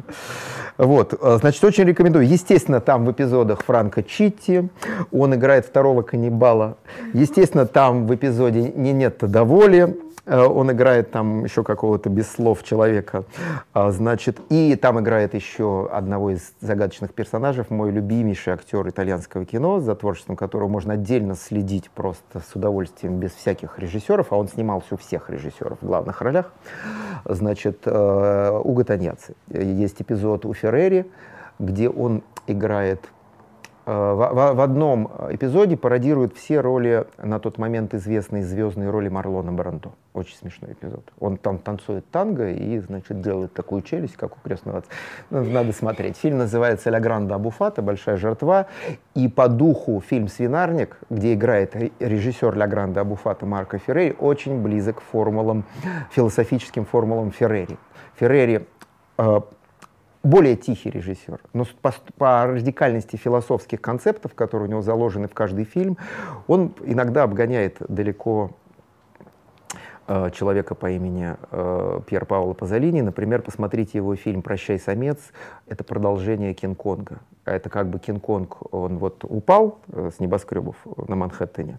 А что с ним сделали? Большое же тело. Что с такими большими телами делать? Таких тел больших не было, неизвестно. Но его отвезли куда-то на сторону Брайтон-Бич и там положили на пляже, ну, чтобы он разлагался потихоньку. Ну, а там гуляет э, по вечерам Депардье. Он очень любит гулять на этом пляже, и тут он видит, какая-то огромная обезьяна лежит. И он гуляет, и она даже иногда почему-то шевелит пальцами. Возможно, потому что он просто наступает на ее сухожилие. Ну так вот, и он там находит маленькую обезьянку. И он испытывает отцовские чувства к этой маленькой. Ну, посмотрите, в общем, интересный режиссер, очень имеющий отношение к, фор к формулам Филини, потому что, ой, к формулам Пазолини, потому что Феррери и Пазолини э, с точки зрения философских концептов, заложенных в их авторских формулах, э, вот наиболее изощренные итальянские режиссеры, потому что весь этот праздник э, филиневский — это совсем другие формулы. Вот такая вот история. Значит, и я очень коротко, поскольку я э, растекся мыслью по древу, расскажу о двух финальных трилогиях, которые сделал, ну, я говорил Медея, не буду рассказывать про Медею, посмотрите Медею, посмотрите потом Медею Триера, они зарифмованы между собой. И посмотрите, э, как э, Триер в Медее, пришедший от Пазолини, без сомнения, как формула, рифмует э, двух Медей, свою и Пазолиневскую, через одержимость творчеством Тарковского. Да? Есть знаменитое дерево Тарковского, которое в кадре жертвоприношения в финале сажает сын Андрея Тарковского. Да? И так вот это дерево, его силуэт, оно хорошо узнаваемо, такое необычное дерево выбрал Тарковский, оно является тем деревом, на котором Медея Триера вешает своих детей. И эта э, формула визуально, как вырезанный контур, является заставкой и финалом, и началом фильма Триера. Вот, тут вот еще какие-то формулы одержимости, как они сливаются визуально. Значит, он снимает, после того, как он вот эти страшные формулы делает, он снимает Медею э, в тот же год, что и Свинарник. То есть он на творческом подъеме, и Медею, как я сказал, вам играет единственная роль э, в кино Мария, э, Мария Каллас. Значит, и дальше он снимает то, что он сам называл как трилогия жизни. Он после э, теоремы не делал уже фильмы по своим сценариям, он делал только экранизации, вот Еврипид Медея, и потом э, ударил по э,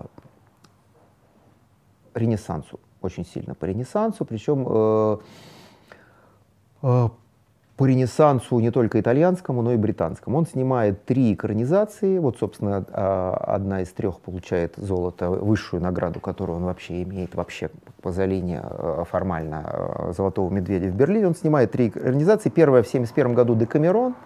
Экранизация Джованни Боккаччо. Боккаччо считается, собственно, отцом Ренессанса, то есть он относится к периоду проторенессанса, Треченто еще не, не, не Кватраченто, не следующий век, а именно Треченто. И сам Пазолини в эпизоде а это что такое, не знаю, читали вы эту прекрасную книгу, которая у нас в каких-то фантастических переводах существует, качественных, э, в нескольких, в двух Бакач — это набор новелл. Набор новелл, и там их 10, у, у, у Пазолини это 10 э, ночей, но используется 7 новелл, он там э, переделает. Это такие радостные новеллы, э, это почти э, ренессансный фильм. Это как бы фильм, который снят вот ренессансным человеком. Они полны сияния, э, любви к жизни, любви к сексу во всех его, естественно, проявлениях, в том числе в тех, которых э, Пазолини тяготел. Он добавляет туда то, чего нет прописанного в тексте у Боккаччо. Там есть, соответственно, эпизоды. Да. Значит, и сам он играет другого я же не зря говорил, что это художник нового ренессанса послевоенного. Он сам играет там другого художника, художника прото-ренессанса, предвестника ренессанса итальянского, он играет Джотто. Вот. Э, Причем то, что называется художника за работу. Он играет Джотто в, э, в момент создания там, знаменитой фрески в Парме, там, Джотто Дибадоне, да, у него полное имя. То есть это э, конец 13-го, начало 14 века. Это радостный, э, сексуальный, бодрый фильм. То есть там все те же фрейдистские темы присутствуют, христианские мотивы присутствуют, а, но таких жестких формул там нету. Радость жизни, удовольствие от этой жизни, жажда жизни.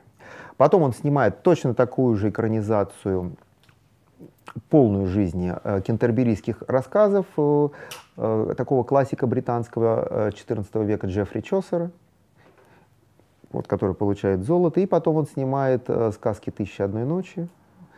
То есть, в общем, эту трилогию жизни можно очень э, коротко свести к формуле, при том, что там все в историческом э, контексте, в замечательных костюмах, э, с э, естественными актерами непрофессиональными, хотя играет вся его команда. Э, э, это секс, дракс и рок-н-ролл, такая трилогия.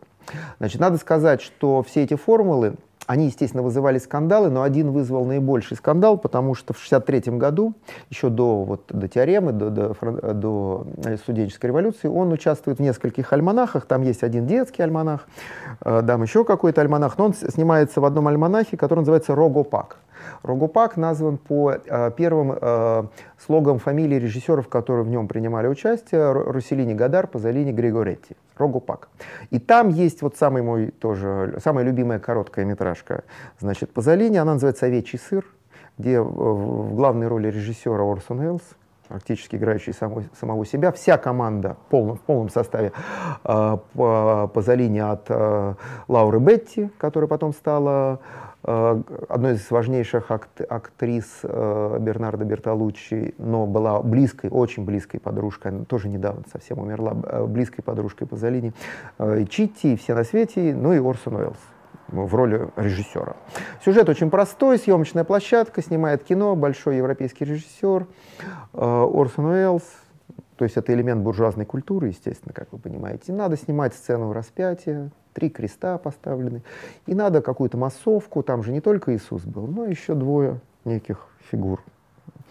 А, и ну, берут каких-то людей из соседней деревни, которые просто ну, не, бедные, нищие, хотят кушать, им надо, вот, чтобы им заплатили, а проще даже заплатили едой.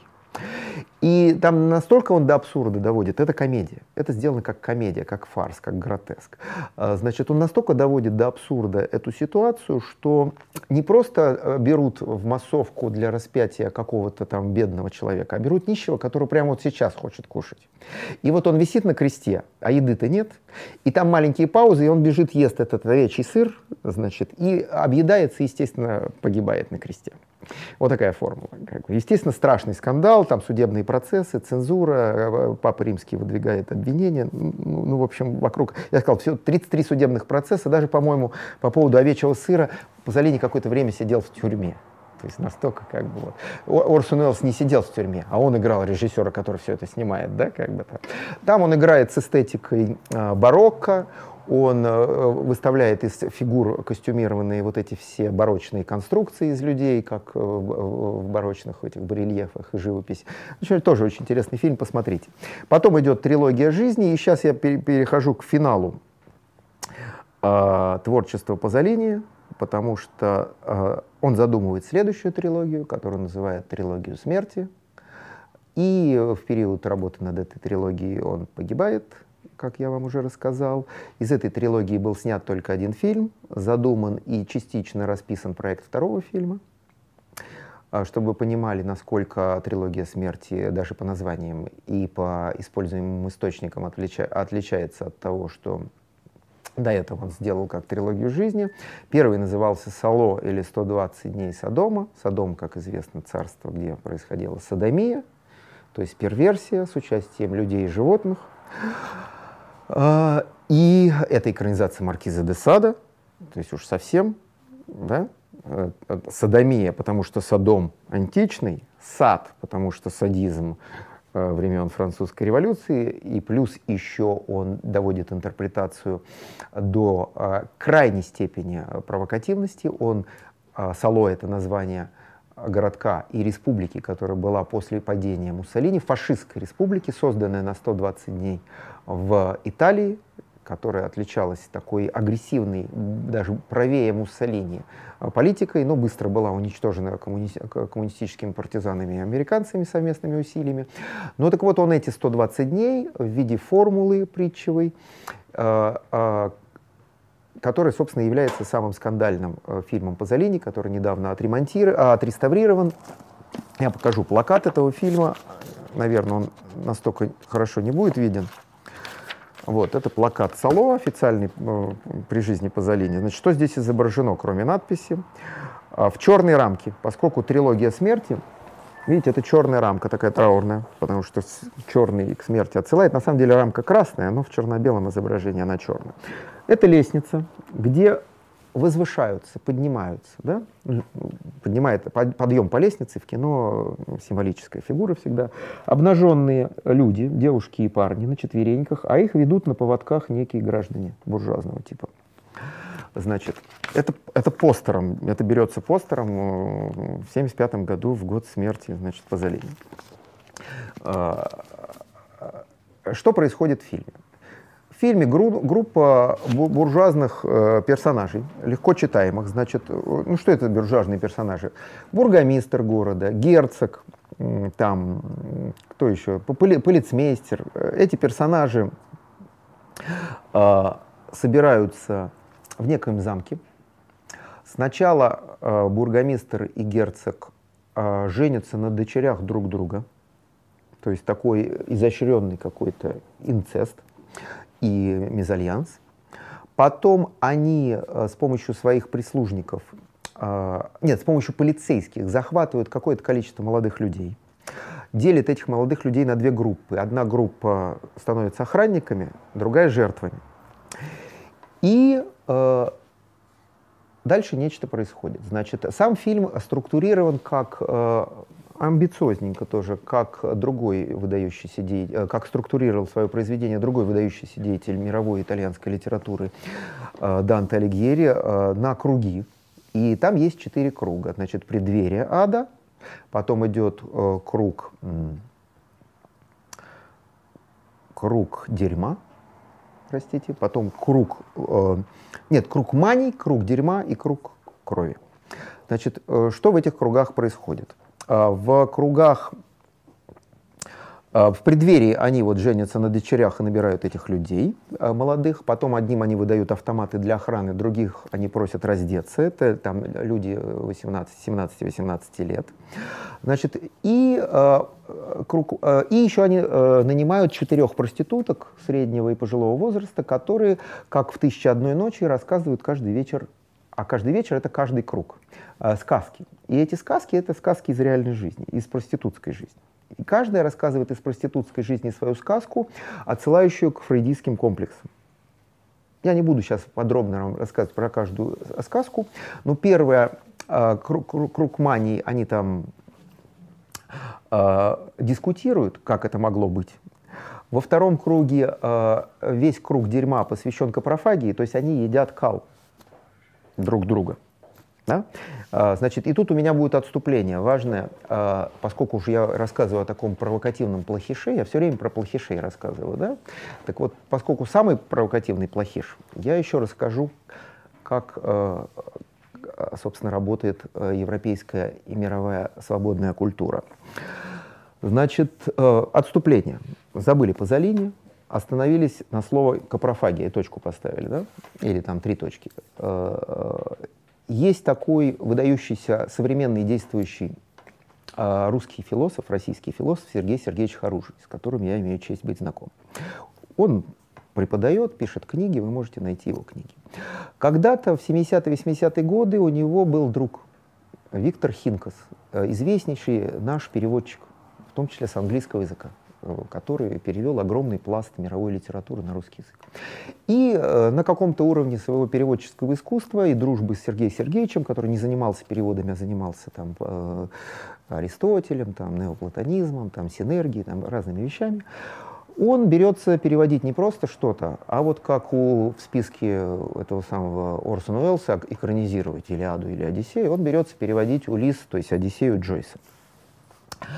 А надо сказать, что в 20-е годы э, на русский язык по, под, э, по инициативе Эйзенштейна, который встречался с Джойсом, понял, что Джойс сумасшедший человек, потому что уже когда Эйзенштейн с ним встречался, он был практически слепой, Джойс ослеп в конце жизни. Но он требовал пойти смотреть фильмы Эйзенштейна, прямо вот сейчас. Там, Эйзенштейн говорит, с кем я встретился. Эйзенштейн и сам был такой как бы живчик. Да, а тут еще, значит, э, вот такой вот Джойс, который оказался еще радикальнее. Но это все цветочки. Значит, его начинают переводить. У Лиса коммунистическая эра, переводить артельным методом, раздают переводчикам по две главы разным и говорят, ты две главы переводишь, ты две главы. Ну, хорошим переводчиком, выдающимся переводчиком. Но все равно, когда от Джойса, цельного, нераз, нераздельного, высочайшего, высокого произведения модернизма европейского 20 века, значит, куски какие-то отрезают, ну, соответственно, как потом эти куски склеивать, да? А, значит, ну, получил, и причем не все главы перевели кое-что, вы, и этот издан, он издан, там, в 90-е годы вышел том, а, значит, это артель советских переводчиков, так и называется, перевод артели группы советских переводчиков. Значит, но тем не менее, поскольку это смешной эпизод, там неплохой перевод, двух глав там, например, но следующий тоже неплохой, но цельного произведения там как бы не получается, плюс не все главы переведены. Но и Хинкас берется за такой масштабнейший проект, невозможный перевести с английского, с ирландского э, Джойса. Он берется переводить, и, естественно, поскольку это требует огромного исследования каждого нюанса, потому что Джойса можно комментировать там, ну, если не каждую строчку, то три раза один абзац на разные темы, в разных контекстах, в разных пластах. Короче говоря, он все это рассказывает своему близкому другу Сергею Сергеевичу Харужему, и в процессе перевода там довольно далеко уходит, и Баха умирает вдруг. И Сергей Сергеевич Харужий, его ближайший друг, понимает, что ну, так жизнь устроена, что несмотря на то, что он философ, ничего другого, как закончить перевод Хинкаса, у него в жизни нет. И он начинает, э, ну, хочет продолжить перевод Хинкаса. То есть э, главное увековечить друга. Он в 90-е годы начинает этим заниматься и понимает, что поскольку там часть перевода уже сделана, ну, надо производить research и, в общем, перепереводить все сначала, потому что каждый переводчик через себя пропускает и, соответственно, по-другому получается. Он начинает переводить и уходит во всякие дебри, и в том числе изучает биографию Джойса там, и всякие контексты, из, которых рождалось его произведение. И в частности, а что было с Джойсом? Джойс умер в какой-то момент тоже, да? И Ирландия, ирландское правительство сразу объявило все, что физически относится к Джойсу, квартиру, там, домик, все, что лежит в квартире, вещи, рукописи, национальным достоянием Ирландии, чтобы сделать музей, изучать наследие, публиковать и так далее. И они все это дело берут, набирают бригаду изучателей, эти изучатели начинают изучать, и, в частности, получают письма финальной жизни Джойса его возлюбленной. А у Джойса была возлюбленная на 30 лет младше его, и у них были очень подробные отношения, и они писали, не было имейлов, они писали письма друг другу каждый день. И накопился огромный ворох писем, и, естественно, начинается интерпретация, анализ этих писем, и из писем выясняется, что Джойс и его возлюбленные были капрофагами. То есть они ели кал друг друга, простите. Представляете, да? Это все в письмах подробно зафиксировано, и это русский философ Сергей Сергеевич Харужий как бы э, читает все подробно. Это опубликовано, этот сборник писем.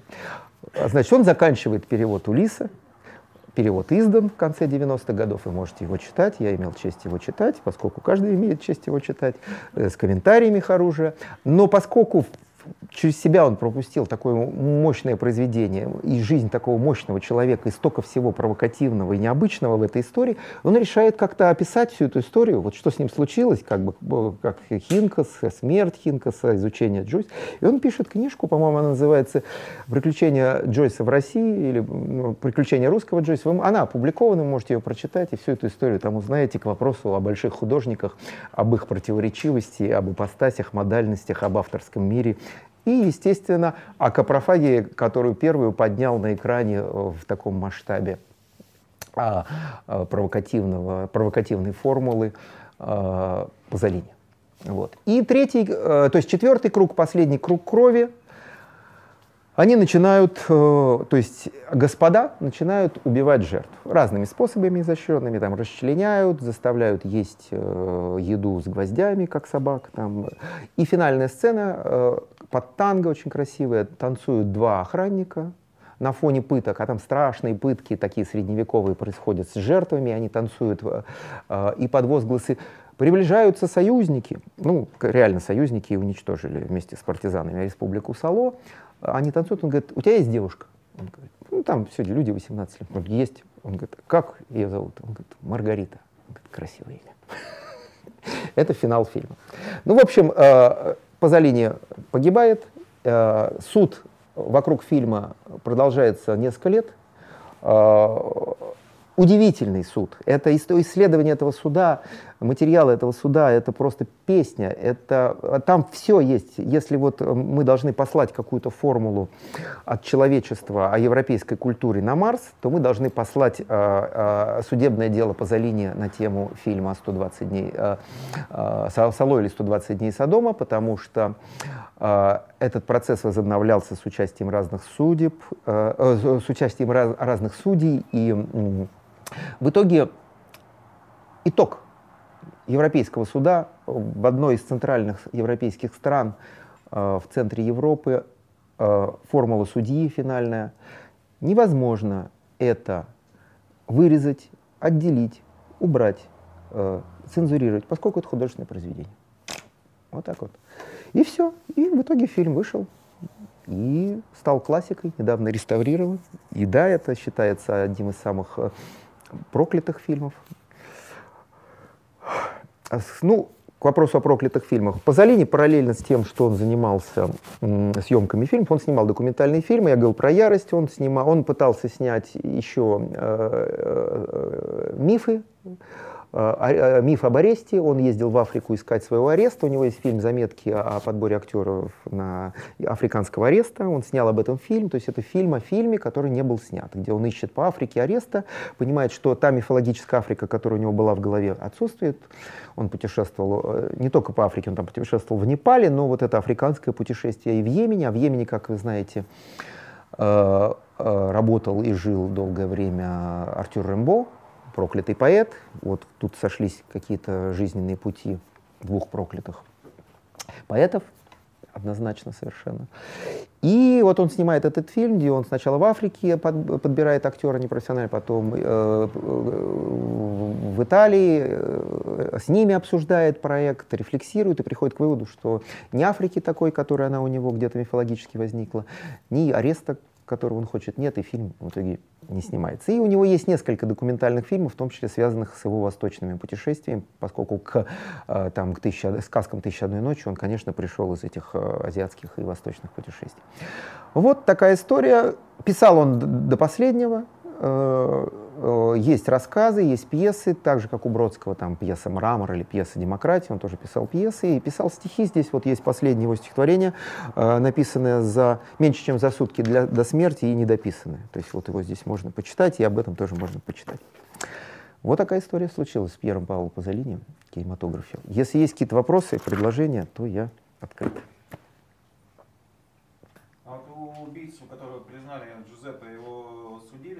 судили? Да, да, он сидел в тюрьме, и потом вышел в 2005 году, сказал, что это не я, а там вот братья он э, Ну, не по полной, потому что он... Не, но это было убийство, и он признался. То есть за признание ему скостили, и за возраст ему скостили. Но он отсидел много лет.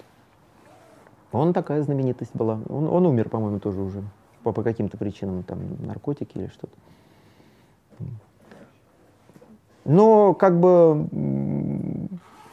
смерть Пазолини из-за загадочности осталась формулой, авторской формулой. И его жизнь и творчество были авторской формулой, и смерть осталась авторской формулой. И, как я сказал, одной, одним из двух самых загадочных э, преступлений э, в Италии, а Италия в 70-е годы была полна таких преступлений, и уж самое громкое убийство, даже не убийство Пазолини, а убийство премьер-министра Альда Мора, про которое я говорил, но Альда Мора убийство было детально расследовано посекундно. И есть и фильмы про это, и книги, и там нет загадки. А здесь есть загадка, есть формула, она очень рифмуется с трагедийной формулой э, творчества Пазолини. Спасибо. По матрешкам.